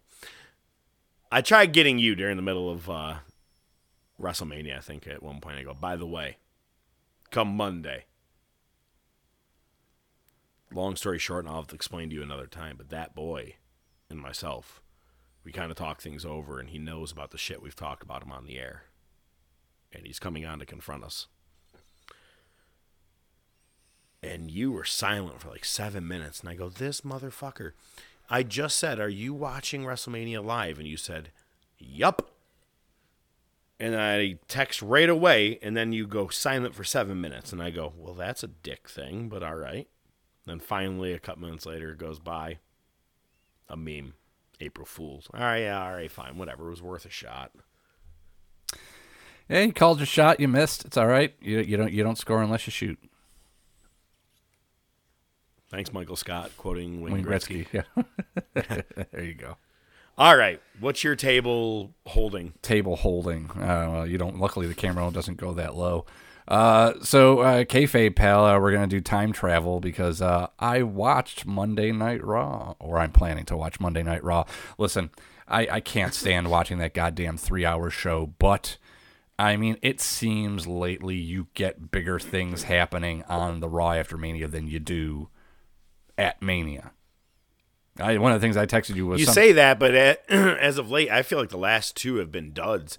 One was during pandemic shit. Well- one after that. I mean, I really your biggest returns were like a Bobby Lashley. Nothing really big has, has been happening on Not Raw recently, perhaps, but you know, it is the Triple H era. Well, sort of, I guess. I don't even know anymore. But you know, again, there's been talk about Jay White. I'm just wondering if Jay White's going to show up. I guess that's what I'm interested in. You know, uh, they'll get me to list. They'll get me to watch.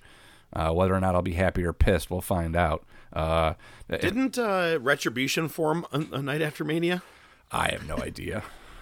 T-Boz, Left Eye. T-Boz and Left Eye. Yeah, they were just fucking shadows on the videotape. of Them just burning stuff down. We are here to take your city over, but really, I don't know. I was trying to do the Yeah, bumper. no, it that's, that's fine. Get that off No, the table. try- can I can I try it again? Can I No. do it again. No. No. All right. Hey, man. Any historical facts you want to bring to the table? on this day in history kind of stuff, well, I can tell you what probably happened is Macho Man probably got another fucking check from Slim Jims. Ooh, yeah. Snap into it. Let's snap into the wars. Marty, you've got to come back with me. Where? Back to the future. Wait a minute, Doc. What, what are you talking about? What happens to us in the future? What, do we become assholes or something? Give me a hell yeah.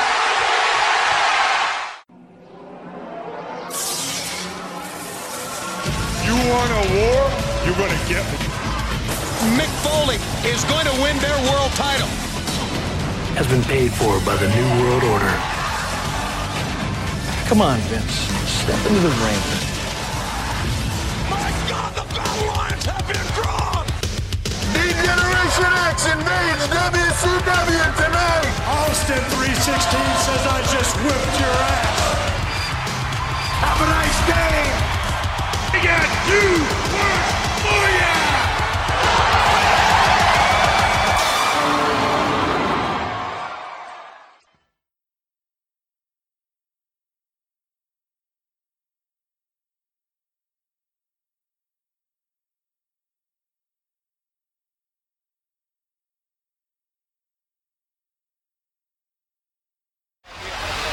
Gentlemen, Nitro is on, and we're in Miami, and you're looking live outside.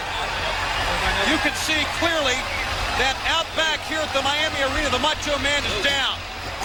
He's been injured. This happened uh, just a few moments ago.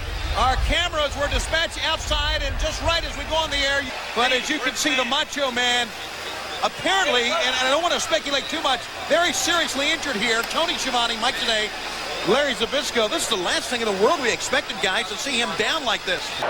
He ain't lying. Syracuse, New York, what the hell's going on?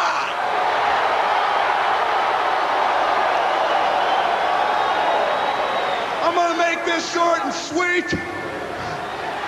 If you came to see the grumpy old man stinking the joint up, you came to the wrong place. Because what we got right here is young and hungry, baby. This is D-Generation X, and we're getting jiggy with it. Last week, it was, and we're here to rip ass on the World Wrestling Federation. This week, it's, we're getting jiggy with it. Na na na na na na na. Who's giving him these lines? Does he have a free microphone? Yeah, I don't know. It was uh, it was pretty bad. Yeah. I. all right, maybe you're a little rusty on the mic. You haven't been on a little bit there, kid. But all right, I, I'm naturally I'm talking about X Pac, Six Pac, and here we go. It's the Wars. It's April sixth, nineteen ninety eight. No pay per view. No pay per view. Two weeks in a row. Thank God for small miracles. All right. April 6th, 1998. Uh, Raw. Em- I just said that. Emanating. I always repeat it. Have you not caught on yet? It's a thing I do. Thanks for kayfabing it, you son of a bitch. We're in Syracuse, uh, New York. There's a large contingency of Marines in the crowd. We get a recap of Austin and McMahon from last week. Uh, McMahon opens up the show coming to the ring. Austin chants. Saw a sign that said Vince is a mag. Yeesh. Oh, Yeah, yeah. I was like, okay, Yeah, yeah, yeah. yeah. got Yeah. it. Thank you. Uh, Vince says he second guessed his decision to have Austin arrested. He had him released later that night. And Austin learned the hard way. He'll no longer be a beer swilling, hand gesturing champ. Uh, this may be the proudest moment in my career. We're going to see a new and improved Austin. All right. First match of the night Dan Severn with Jim Cornette versus Flash Funk. Cornette and Severn are, are holding four different belts. Uh, one of them is the NWA World title. I'm guessing some of them were MMA titles. Uh, we see a Severn hype package. Severn wins with an armbar. Doesn't let go after the bell. That's that. Armbar. Armbar. Next, we see DX shown in the back. They're heading to the ring. Uh, they actually refer to X Pac as X Pac for the first time. Uh, Dog does, Road Dog does his ladies and gentlemen intro in the ring for the first time uh, with DX. Um, at one point, one of it was I don't know I couldn't tell if it was Kevin Kelly or uh, Michael Cole. I think it was Michael Cole. He ain't lying. it was great. Uh, X X Pac did uh, aside from the getting jiggy with it line, he did have a good one. He said, "If you came to see the grumpy old men stinking up the joint, you're in the wrong place." Uh, Triple H naturally does a cock reference. Two words for you, and there you go. Uh, after that, we see DX backstage messing around with a stagehand. They beat him down. They put like one of the oil bins over his head. They knock over the fence and can't get it to stand back up afterwards. That was the fucking probably the funniest part of the whole thing. Next, you get Steve Blackman versus Brian Christopher. Tennessee Lee joins commentary. Uh, he's teasing a surprise. Uh, Blackman sees Lee, uh, runs him down from the from the apron. The big teased surprise is Jeff Jarrett, the greatest showman, the greatest musician, the greatest wrestler in the world, is going to have a concert, and Sawyer Brown's going to be backing him up. Who? I don't know. I was more thinking that he was going to be like, and he's going to be doing a live horse performance. He's Kinky Kelly. Well, we're not. In, sexy we're not. We're not stud. in Tijuana. Clerks too. Good pull. Uh, yeah, that was basically it. After he said that, Tennessee Lee just bounces. Blackman wins. Um, he says, "Bring the Tennessee Lee said, bring the lights down and introduce Jeff Jarrett." Blackman is focused on Lee. Lights come back up. Jarrett's in the ring behind Blackman with the guitar. Says, Ain't I great on the back of it? Smashes it over Blackman's head. Now that's a smash hit. I get the pun. I, I see. I got Yeah, it. It's pun for the whole family. Uh, DX in the back again. They see DOA's motorcycle. Triple H dares all of them to wi- take a piss on their bikes, and they do. Cole goes, Well, they got my attention. I always figured there was something up with you. Uh, yeah, and then they He likes wet work. they uh, and then of course uh, they make the the joke of better to be whizzed on than you know, instead of better to be pissed off and pissed on. okay, great. Thanks for spelling it out. Yep, exactly. Oh, it's just like the WWF to do so. Cactus Jack comes to the ring. He's in a neck break. This was a, a long winded promo, but it was basically Cactus turning heel and saying, you know, Funk's not here. He must be in pretty bad shape if he has, isn't here. Uh, I gave you every bit of energy I had. I laid there, and as I laid there, you chanted Austin's name. Uh, I'm I'm I'm willing to give you to accept a group apology from you guys. Fucking dead silent. And he goes, "It's not worth it anymore. It's gonna be a long time before you see Cactus Jack in the ring again." And he basically just walks away with his tail tucked between his legs. It was awesome. Yeah, I mean, we, because I like where this goes. I it, it took me a minute. As soon as it started, I had to start thinking about it, and I remember. Um, I like this show. This this show was pretty uh, storyline ish heavy for the fact of coming out of last week's episode, coming out of WrestleMania. Like this week, if they did a, a whatever happens on the WrestleMania or the Raw after WrestleMania, it's big, it's huge, whatever happens. The week later usually doesn't follow up necessarily storyline wise. It's just some big uh, returns and yay. Biggest thing that's going to happen is Bron Breakker showing up on Raw, I promise you. But for this one right here, they're keeping it going, especially for this right here. So I like it. Yep. I mean, especially since we know where it's going, so that always helps. Yeah. All right. Uh, we get a recap of Faarooq getting jumped out by the Nation, and they show video uh, that was shot by the Nation earlier in the day. It's basically just Faarooq getting jumped backstage or in the parking lot. Uh, next, we get Rock uh, versus Owen for the IC title. Uh, he does say finally the People's Champion has come back to Syracuse.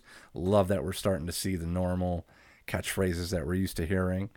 Um, ref sends the Nation to the back. Uh, Rock hits a People's Elbow, and I don't remember if it's the first time they've called it the People's Elbow. I think it's the first time they've actually said it because they definitely didn't say it at uh, WrestleMania. Right. Yeah. Okay. Uh, Owen gets the sharpshooter on. Chyna runs in, hits Owen in the back with a bat. Uh, obviously, it was the most gimmick bat ever because it sounded like getting hit with a wiffle ball bat. I was gonna say you heard the plastic. Yeah, pop. of course. Um, and Jr. with the line of the night. What a vile attack by that Amazon. okay. All right, Jr. All right, so we're heading into the war zone. Vince gets accompanied to the ring by the police. We get more Austin Chance. Uh, they show that shot of commentary where you can see the crowd behind him, and somebody right there had Al Snow's head. They must have been selling it at ECW shows. Or he just bought one of his own and created. That is that is very very true. that certainly could have happened.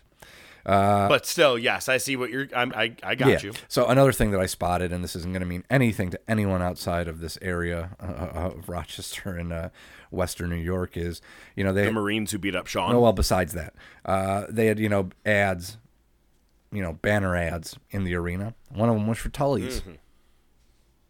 There's Oh, one nice. in Henrietta. Yeah, yeah. I just thought it was cool. That's true. Uh, Vince says we're going to introduce a new and improved champ. Austin comes out. He's wearing a suit and tie, but he still has the Austin hat on. Uh, a commentary's putting over. Oh my God, Austin's gone corporate. Uh, he goes to climb the buckle, and he looks at Vince, and Vince kind of waves him off. Um, you know, we don't do that as a champ. Yeah, exactly, you're right. And then just puts his fist in the air like, Yeah. hello everybody. Yep, pretty It- much. It, was kind of like, like you mm. did like the nation kind of fist in the air like, a, Yeah. hello everybody. And that's it. Yeah, pretty And- much. And yeah, I remember watching this live because I had this recorded on VHS for the fact because certain things you remember when you record whatever. I remember this one because I thought something big was happening. Oh, yeah. that was it. Well, you- you weren't- But it was funny to see uh, because this whole thing playing out was one of my favorite promos. Go ahead. So uh, Vince says, "Oh I'm overwhelmed. This is the first step to you becoming the greatest champ ever. Small step for Austin, great leap for WWF. Um, you'll remember the meetings we had where we talked about attire. It's a work in progress, I see, but uh, where are the Gucci shoes I got you?" And Austin says, "Oh, they were too tight, so I just put on my boots." Vince takes the hat off of Austin, says, "Nice hat. Doesn't go with the suit." He throws it in the crowd. Austin so nonchalantly goes, "That was a damn good hat." I love that. Just you know those little things, right? Um, it's the earlier stages of his funny side. Oh, yeah. like we see it really well in like 2001 with him and Kurt and all Wow. that shit with the invasion angle. Definitely. But this is this is great right here. Uh, Austin says, "How can a redneck from Texas compete with the owner of a million dollar company born with a silver spoon in his mouth?" Uh, he says, "Hey, can you can you have one of the cops take a picture of us?" He pulls out one of the cameras that that lady at WrestleMania had. Yep. Uh, you know, the old Austin would tell you to take this camera and stick it up your ass. New Austin, I'm telling you to get it developed because it's the last time you're going to see me wearing a suit. Rips everything off. He's just down to his trunks. Uh, and he says, Hey, remember what I've been telling you? DTA. Nut shots Vince, takes a picture, and bounces. One more thing, duck hits him right in the dick, takes the picture of it. Love it. It was great. Uh, DOA comes into the ring. Uh, promo on DX for pissing on their bikes. Come fight us. All right. We get a recap of the Luna Sable feud, and that leads to Luna having a mixed gender match against Matt Knowles, who is the skinniest jobber ever. Goldust just beats the shit out of him before the bell rings. Uh, King actually says it's a callback to the Kaufman days. Thought that was cool. That was Interesting. Yeah, very interesting. Bell rings. Luna slaps Knowles. Flying headbutt for the win. Somehow this is preparation for the nightgown match. That's how they're selling it. Makes sense, I guess. Can't wait. Yeah. Val Venis vignette is next, our second one. He says Nicholson went home with the Oscar he can't compare to me. His new film is as hard as it gets, and he rises to the occasion on this one. Val Venis is coming.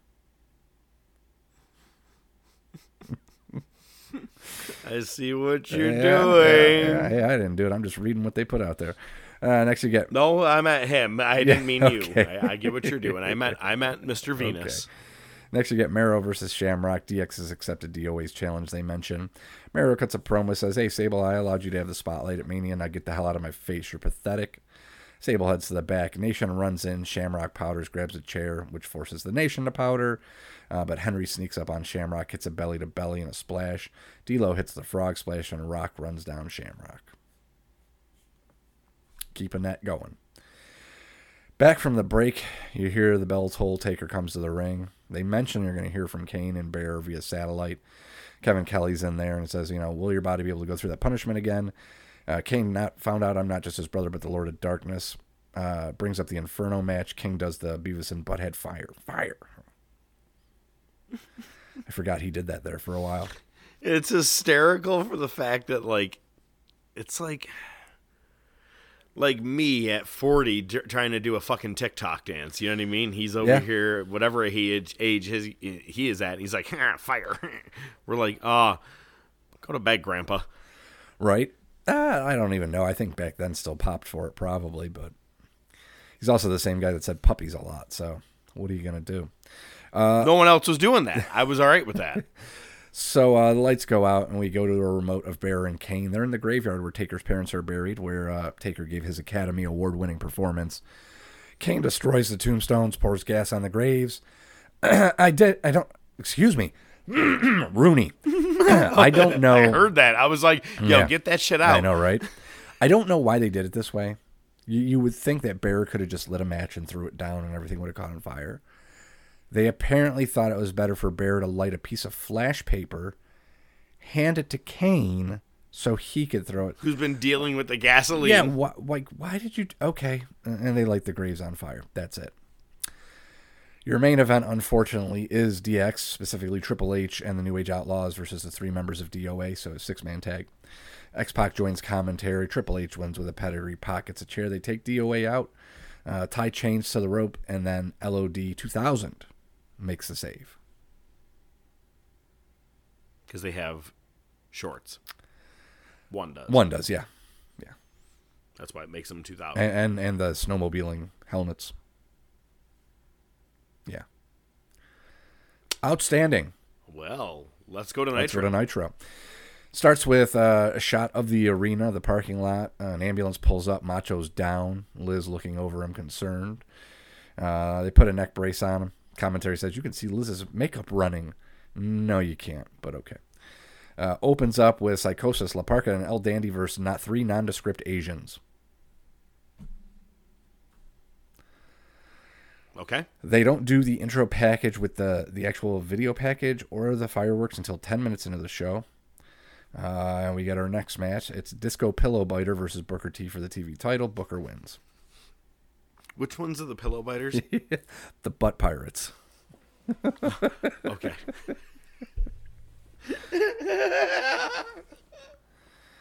Jesus Christ. Can we at least say that we're not going to protest? Exactly. You know? There you go. we get my uh, collapsible placard. Um, the Nitro Girls are dressed as Latin dancers. Such have we, we? I know we've talked about it maybe a little bit here and there, but I don't think we've ever really broke that movie down. We may have to at some point. Wow. it's you just know, we've got some open slots for movie of the week, so we we do. It's so good, fantastic. but just don't wear the shirt of that movie that Yeah, week. don't be that guy. Don't be that guy. Don't be that guy. Yeah. So the Nitro Girls are dressed as Latin dancers. Zbyszko goes, well, it really makes me want a banana. Hey, Larry, you might want to rethink that one.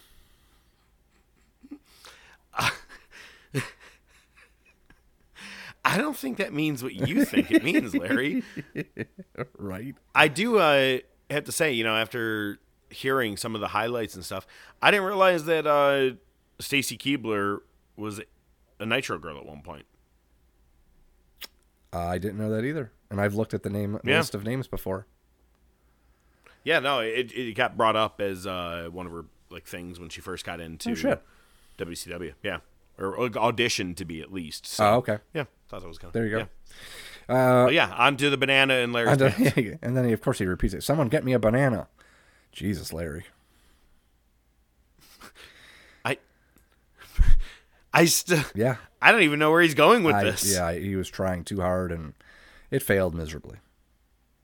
He was getting jiggy with it. What's he gonna do to the banana? I kind of feel sorry for the banana. You don't want to. You don't want to. And Larry. Yeah, you don't want to know. you get a quick macho NWO drama hype package. Then Lenny Lane versus Kidman. Kidman wins. Gene's on the ramp. He goes, Hi, I know spring break. I was out there with the loincloth and the copper tone, pal. The loincloth. Apparently. What's a loincloth? Uh, like what Tarzan would wear. You know, a little leather thing that Oh. covers the uh, junkle area. Yep. Oh, yep. I had no idea. Okay. That's it. you might as well just keep Here going. we go. keep doing this for the next Gene pulls in minutes. J.J. Dillon to a bunch of booze. Uh, we have additional taping showing Savage getting jumped. We can't show; it's an ongoing investigation. Uh, Gene says, "How's it going to affect Sting and Macho at Spring Stampede?" And goes, J.J. Dillon says, "Well, it's too early to tell. Uh, we want to know who's responsible, and right now, that's what's most important." Okay, if you say so. Norman Smiley versus Konnan with Vincent, Vatos Locos, and Meat Sauce for Life. Konnan wins. 37 minutes into the show, Macho is finally put into the ambulance. They got everybody in the ambulance quicker after the NWO beat down Right. with Ray going into the, the trailer. He's just one man. Yeah. He must have really been fighting him off. He must Who have. did it? He must have. Who did it? What did he What did he say? say? We get a recap of DDP chasing down Raven through the crowd last week. Uh, next, you get Bagwell versus DDP for the U.S. title, even though DDP doesn't have the physical title. Uh, about halfway through the match, or towards the end of the match, Raven's in the crowd uh, calling out DDP. So Page just runs him down and gets counted out. Bagwell grabs the mic. He says, he tells the announcer, "Hey, grab the title. I won it." Uh, DDP comes back in, hits a cutter on Bagwell, and there's your pop. Leads us into hour two, where they show footage of what happened to Macho, because apparently the ongoing investigation was pretty quick. You know, because 15 minutes ago they said they couldn't show it yet. Uh, it shows a Viper, a Dodge Viper, squealing out of the parking lot. Vincent and Disciple are there, and they say, "Hey, this is NWO business. Back off." Uh, Disciple actually grabs Liz by the neck and goes, "He's not so macho now, is he?" Damn, man. Poor Liz. You gotta go at him like that. Luger's beating her at home. Disciples grabbing her by the neck at Nitro. Fucking terrible. Hogan and NWO come to the ring. she Uh, didn't have a good last couple of days, huh? no outsiders there. Uh, Hogan says, as far as Hall goes, we ain't got to take no survey tonight. Family business. Me and my giant Nash are going to beat Piper and Giant at the pay per view. Um, Nash is going to be facing Sting for the title tonight. There's no power struggle takeover. Blah blah blah blah blah. Pretty much. All right. Next, you get Hammer versus Mhm. Goldberg. Uh, Tenay does say 68 consecutive victories. Okay. Well, make that 69. Goldberg holds off the flock. Saturn puts the rings on Hammer and shoves Kidman. Apparently, uh, Saturn's not too happy with how Goldberg has been punking the flock. Yo, breaking news. Someone just sent me a text. I'll give it to you. Thank you, Spada. Bushwhacker Butch died. Wow. Damn. There was a tweet saying he was in rough shape the other day. Um, Oh, really? I didn't even know that. You know, and again, I yeah, I didn't put it in the news just because it was, uh, you know, that was the only thing that I saw uh, is that he wasn't, you know, Sure. doing well. But Well, Butch, here's to you. Whoa! Yeah! didn't you get licked by I'm one gonna of come them over to your house and lick when you were younger? I'm gonna go lick your head right now. No, very close. I wanted Oh, to. You did sneak one of those fish heads though out of the out of the bucket though, didn't you? Sardines. um, like a night with some of my old girlfriends. I'm just kidding. Oh God. Yours. No. I yeah no. I, it- going back to Nitro, Gene's in the ring with Piper. Do we need a technical difficulty? Thankfully, this isn't smell-o-vision. Gene's in the ring with Piper. Piper says, "You know, I fought a transvestite once called Goldust. Beat him until his girdle fell off and made a man out of him." Jesus, Piper. okay. All right. We're not censoring the Nitro side of stuff. That's I know, right? Next, WWE's like, as long as it wasn't on our programming, whatever they did was them. That's okay. We'll air it on the we're Peacock. just I know, right? It's amazing. They could have done blackface every day. We don't care. Yep. Pretty much. Next, you get Eddie with Chavo versus Ultimo Dragon. Uh, Eddie tells Chavo, you know, Grandma called me practically crying. They didn't let her into the potluck potluck club last night. They returned her pot of menudo. Uh, they said they don't allow grandparents whose grandkids are losers. Uncle Mondo is fuming. He was kicked out of the lowrider club because you're a loser. You're gonna face Ultimo Dragon. You're gonna get experience. Uh, it was supposed to be Eddie, so instead it's it's Chavo. He's not even dressed for it. Uh, he tells him to apologize to Grandma again, which he does. Uh, Dragon wins with the sleeper, and Eddie just slaps Chavo and runs him down post match. Sorry, Abuelito. Abuelita. It- yeah. Close enough. Next, you get Barry Darsow versus what I meant. Luger. Uh, Darso pulls up at the uh, upset of the victor of the century. No, he didn't. Luger won. Hour three. Two weeks ago, they show on Thunder uh, Bulldog and Anvil versus the NWO and the attack on Anvil last week. Uh, so we get Curt Hennig with Brian Adams uh, versus Bulldog and Anvil. Uh, let's see. Uh, Rude interferes naturally. Hennig hits the Hennig plex for the win. Beatdown commences. Bret makes the save. Uh, what a waste of a signing this has been. Of all the things that you continuously do in a storyline each week is build this out. Yeah. That's it. That's what you're doing. Like I get it. And you know what? If Bret wasn't coming in hot off of being screwed off a world title situation, if he just naturally came over and you had him in a family situation, cool, fine. I'm all for this. But you're right. It's a waste of a signing. It's dog shit. It's great because Bret does get on the mic. and Goes, throw me a freaking bone. Where to go, a holes? Uh, and, and he goes, and then he follows it up again. Let me make this clear one last time. Let's hope so. I like to get screwed. Screwing. Screwed. Bret doesn't screw Bret. I screw people. I put screwing into things. He says the days of ganging up on guys is over, and then it almost like they were fucking pulling a rib on him. The NWO music plays for like half a second. it's like they were taunting him. I'm like, no, it's not. No, no, no. Go out. You know, you have the mic. Go ahead. No, no we're not gonna do anything. I promise. I promise. We're not gonna touch anything. You're good. Go ahead. Boom. All right, next we get Jericho versus Hoovy. Jericho's on the mic. He says he dedicates this episode of Monday Night Jericho to Malenko. Tells Dean, please come back. And then he calls Prince Iaukea Prince Nakamaki or something like that. he goes, What have you done what have you done to deserve a title shot? You can't even afford wrestling boots.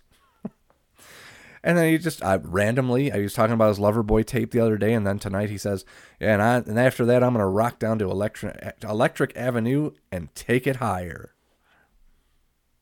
I mean, it's a good tune. We gonna rock on to yeah, great jam. Uh, Jericho wins uh, another nice reversal. Uh, reverses the Rana into Lion Tamer.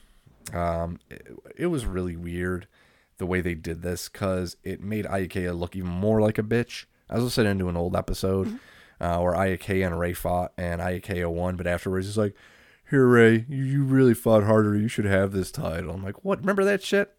What a bitch!" So basically, what happens is Hoovy taps out, but then he waves it off. I didn't know you could do that. The commentary calls it out. They're like, he tapped. No, wait, he waved mean, it like, off. Tapping like, sorry, no, I didn't really, I didn't mean to. Yeah, apparently. Yeah, that's what he did. Uh, but then it doesn't matter because Iaukea comes down and throws in the towel. Interesting. That's not the word I would use, but we'll go with it. Next, you get Big Papa Pump with Vincent versus Sick Boy. Vincent's carrying a trophy. A trophy. They don't know what it is. I'm guessing it's a bodybuilding trophy. That would be my guess. Steiner wins. All right, so I this is the same old shit for the main event. There were aspects that I like though. All right, so you get Nash, who's with Konnan, which makes sense, versus Sting for the world title. Nash has Macho Macho's shirt on. It's the one where he's like behind bars. The bars. Yep. Yep. And Nash says, you know, Hogan came out here and as usual ran his mouth for 45 minutes. He ain't lying. he says, I've got a completely different view. Red and yellow Viper was somebody's colors a few years back. No mystery who the wheelman was. That's why I'm wearing this man's shirt tonight. You got to be careful though, because if I wear your shirt too long, you get fired. Shit. Yeah, it was. Yep. That's that's a, Because he was wearing the the, the six, six shirt shirt. for quite some time. Hundred percent. Uh, Hogan says I'm going to bring the belt back to him. Oh, when I win it, the only place it's going around is around my sexy waist. Hollywood, you keep doing what you're doing. Good chance I grab the bat and beat the hell out of all three of you. So match commences. Sting gets the death lock on. Konnan helps Nash to the ropes. Uh, Konnan comes in the ring. He gets caught behind Nash. They both eat a Stinger splash. Uh, Stinger hits two more to Nash. Nash tries to hit the power bomb, but his bat goes out. And then Hogan just runs in. It's a DQ. Nash throws Hogan off, shoves him. Sting goes after Hogan and Nash. NWO runs in. Uh, Piper and Giant run in and clear the ring. Hogan and Nash jaw. Nash is being held back by the NWO. And we'll see you live on Thursday on Thunder.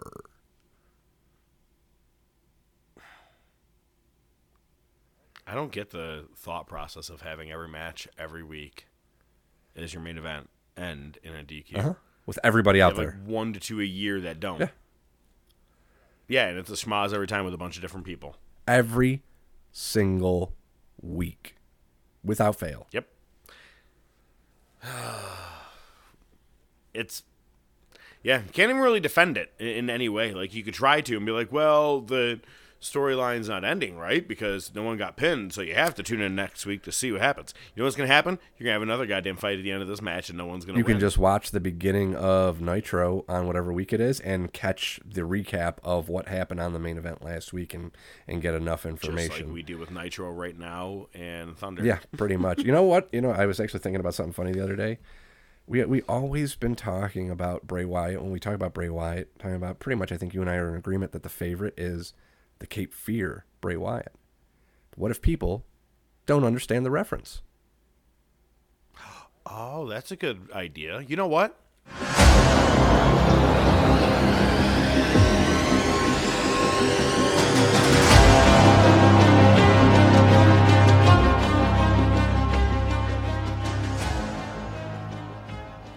I don't know. I thought I had something that was going to go after that. You know Boo. what? And I was like, "Yeah, well, hang on. Is it boo or is it better to not say anything?" You know what I'm I mean? glad you I, I stopped was yourself. like, you showed amazing restraint.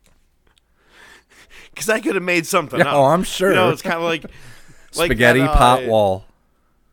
Well, there's that, but it's like uh, it reminds me of um, in the office when they trick Michael into coming into the conference room because they want to talk to him about marrying Holly.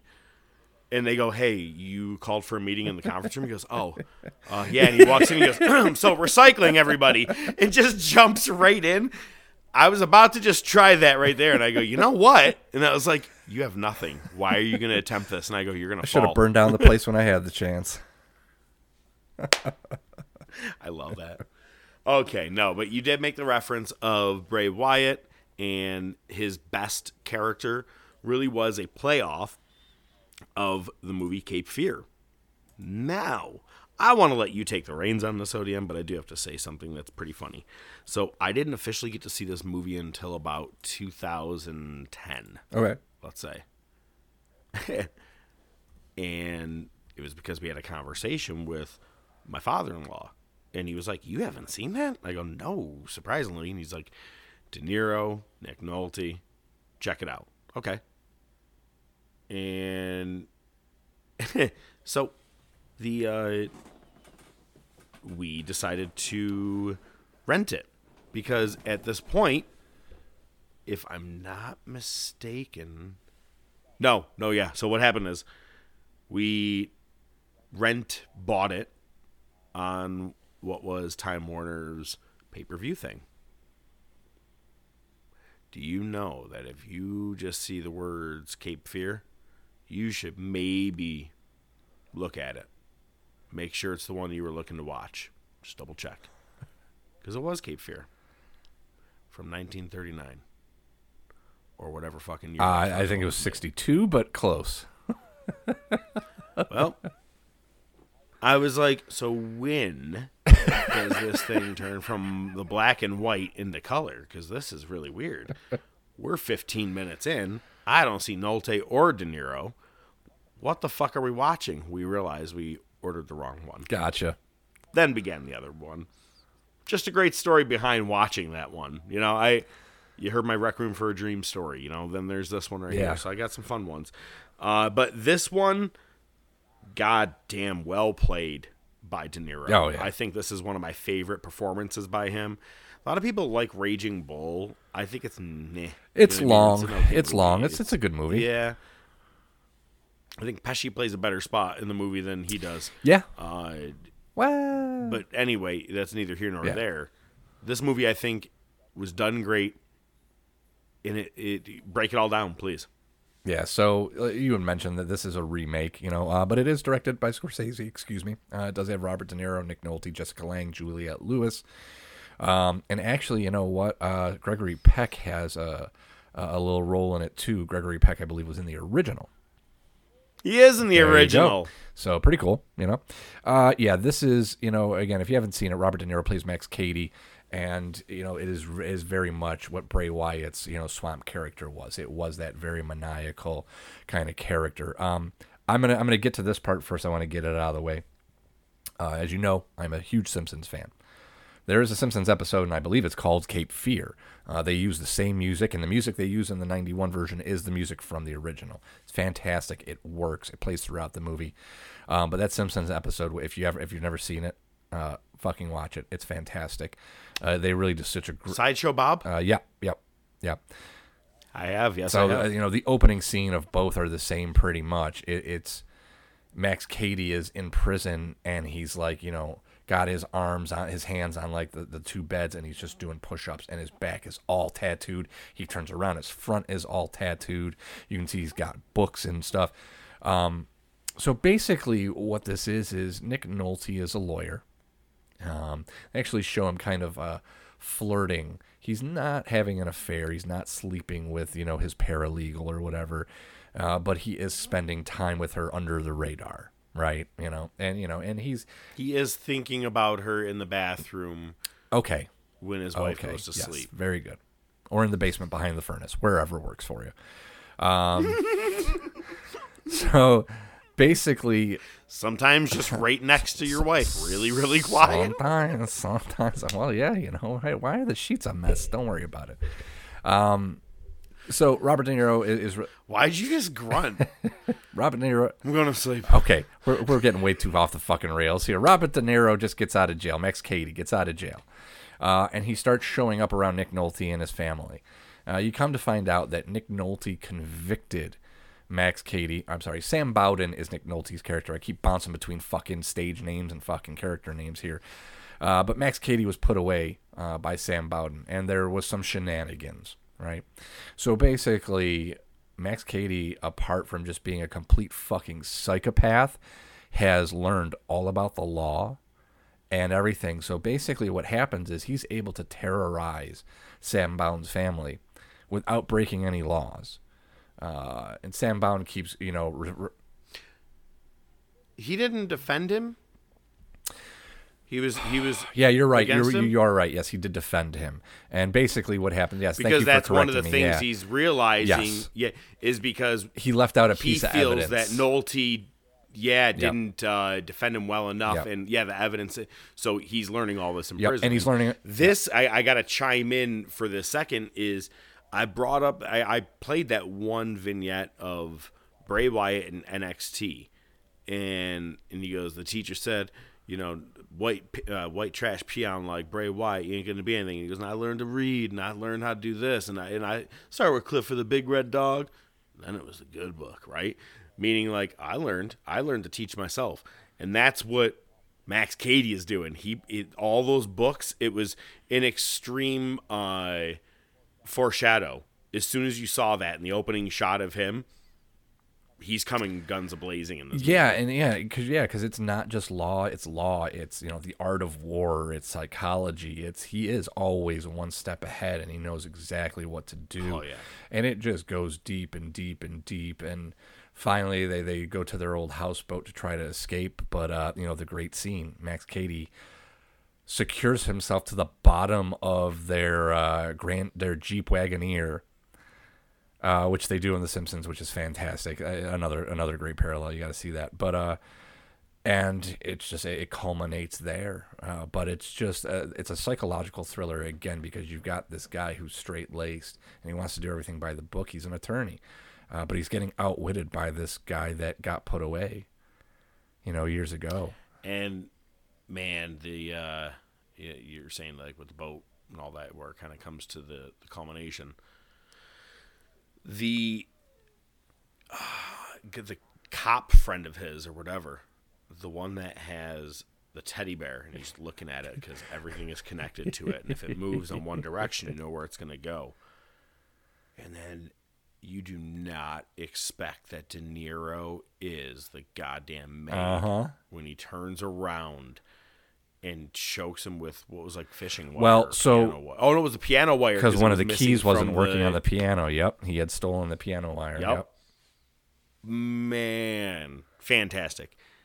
Only part of the movie I can't get down with, or it's just really weird to watch or uncomfortable, is when he's talking with Juliette Juliette Lewis.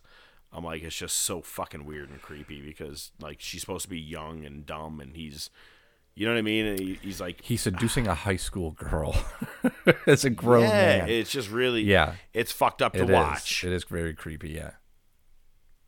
but overall, great movie. If you've not watched it, um, we're actually leaving a lot out, and I'm Oh, yeah. surprised. But I think it, we- we're not going to nothing but trouble No, or no, no, no, cabin in the woods route because we're telling you you don't need to see those necessarily. We'll go through all the fun for you if you don't. This one's actually well worth a watch. Uh, one of again De Niro's best. This is definitely one of my favorite for Nolte next to Blue Chips. Oh yeah. and 48 hours. Actually, I really like 48 hours and another 48 hours. Him and Eddie Murphy Yeah. are pretty. Oh no, they were good. Goddamn they were a good good duo. Yeah. Still a big fan of Blue Chips myself. Just kicking the ball in the stands is so Bobby Knight. Bobby Knight. So oh my, it's I was like it might as well just basically be about him. Pretty much. Yeah. Uh, but yeah, Yeah. getting back to Cape Fear. we just went like four movies deep. Just- Don't be shocked. Yeah, I, I shouldn't be. No, but I mean, uh, you're right. I mean, it, this really comes down not to take away from anybody else in this film, but De Niro stole the show. I mean, just that level of psychop, it just a fucking crazy motherfucker that was capable on every front. And if you have never watched the movie, there's a chance, you know, kind of like if you've never watched The Shining, but you know the here's Johnny, Right. right? Right. Counselor. Hey, counselor. that is from Cape Fear. My one of my favorite parts of the movie is him at the movie theater just laughing Oh my God. uncontrollably.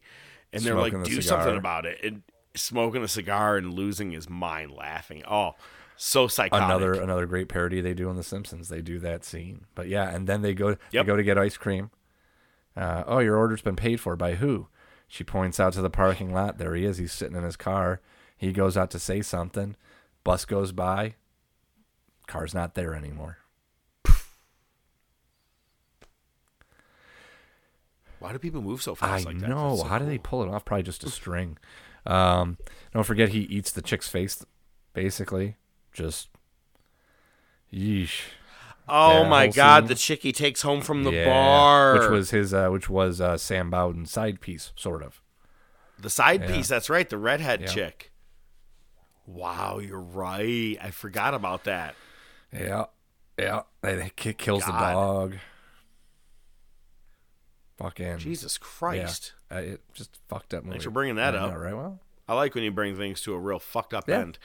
Eating faces and killing dogs. killed dogs. Yeah, at least it's not the other way around. Well, check back for next week. Maybe we'll have some bestiality added to it. All right. Thanks for listening to the Top of Wrestling Pot. I'm kidding, dude. I don't get down I- like well, that. Does it does it count if it's night. pictures of Aubrey Edwards? Nay.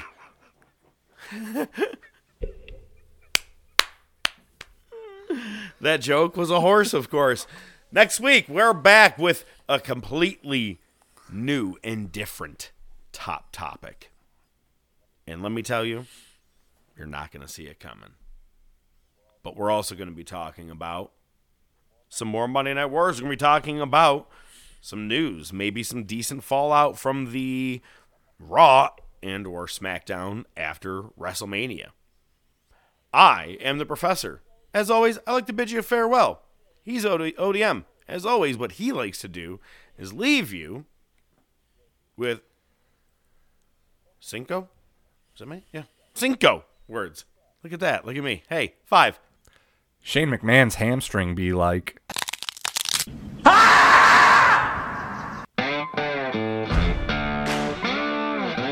The Top of Wrestling Podcast is brought to you by The Top of Wrestling Podcast. Your hosts are the Professor Mark Fantasia and ODM The Doc Joe Rizzo. Feel free to reach out to the show by email at the top of wrestling at gmail.com, on their Facebook page, Twitter page, Instagram page. Remember to subscribe, like, and share. You can listen to the show on most popular platforms, including iTunes, Spotify, Podbean, Amazon Music, Pandora, and YouTube. Without your continued support, it would be just some guys talking wrestling, which is pretty much what it is anyway. Good night, folks.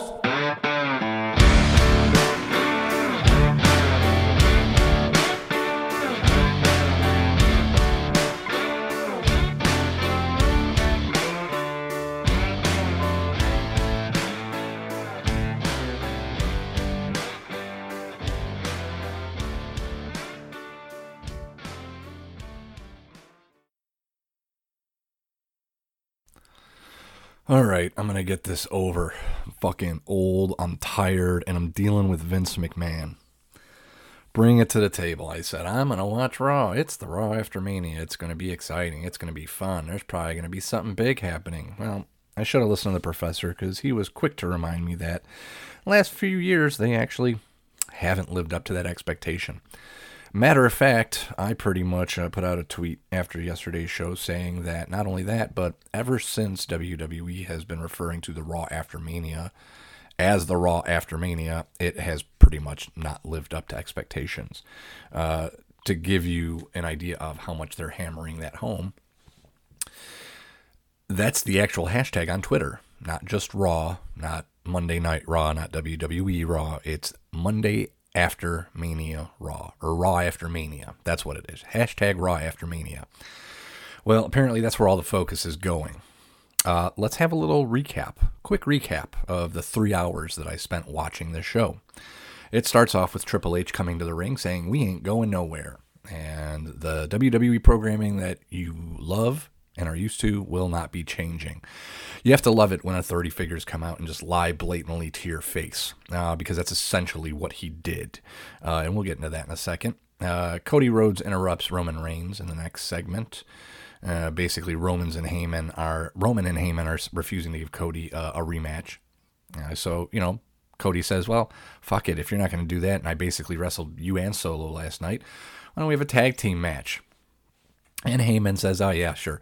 All right. Well, um, it, it can your your partner can only be somebody uh, that will never, you know, whoever you get as your partner can never wrestle Roman for the title." Well, I forgot, probably like most people did, that Brock's match with Roman at SummerSlam, I believe, was their final match together. Uh, Brock's not going to get another title shot at Roman specifically.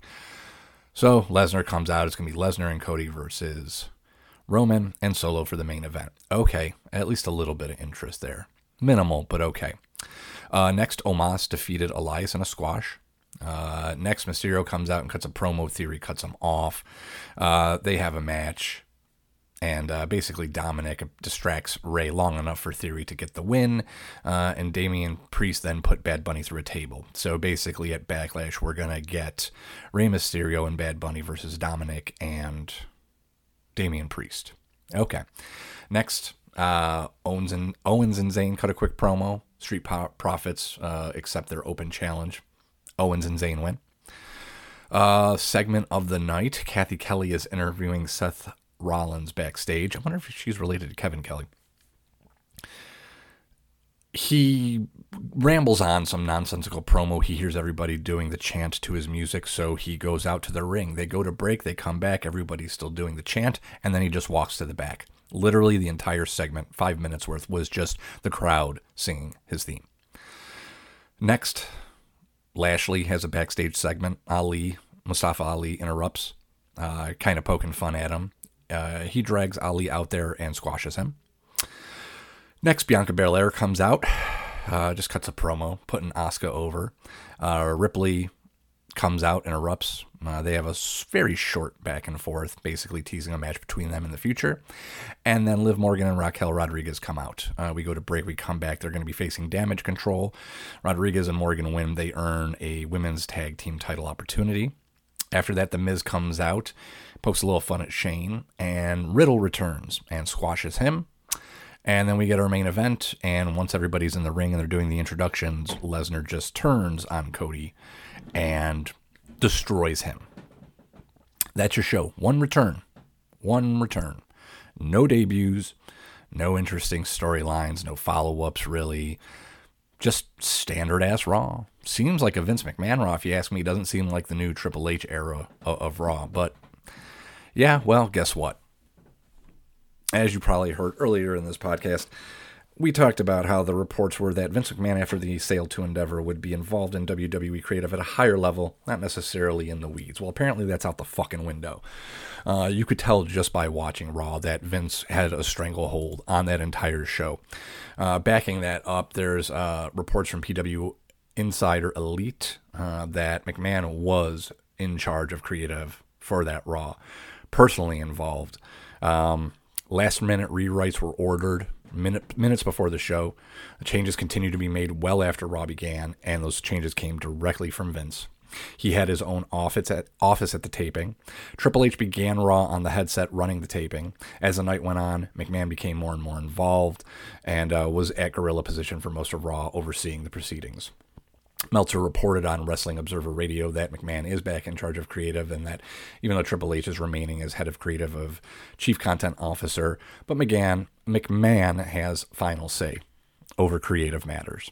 Uh, Meltzer's quote was, He's running TV tonight. He's back.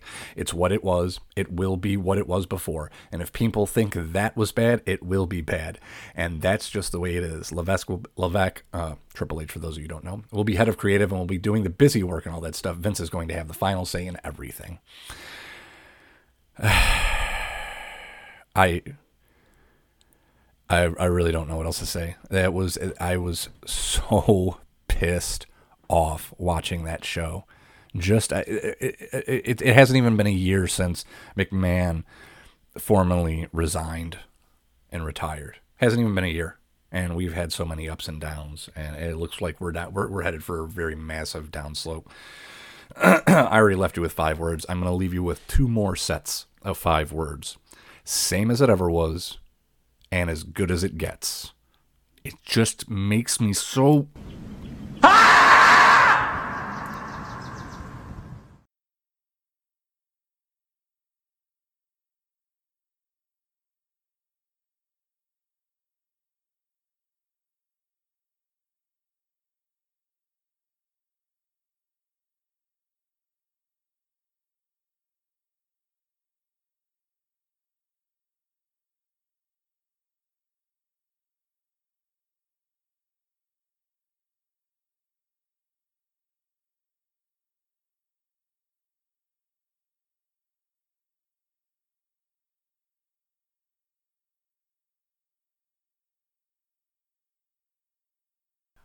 I told you that my godson, mega Cody Rhodes fan. Yeah.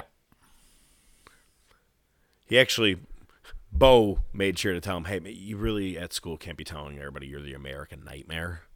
Um, it's just not the best thing to say around. But Yeah. this kid was all ready for WrestleMania when I saw him just like last week. He was like, yeah, Cody's going to win. So I texted Bo this morning. I go, hey, I know you guys are in the Outer Banks. I'm not sure if you guys had a chance to watch it, but uh, you may want to watch it with him.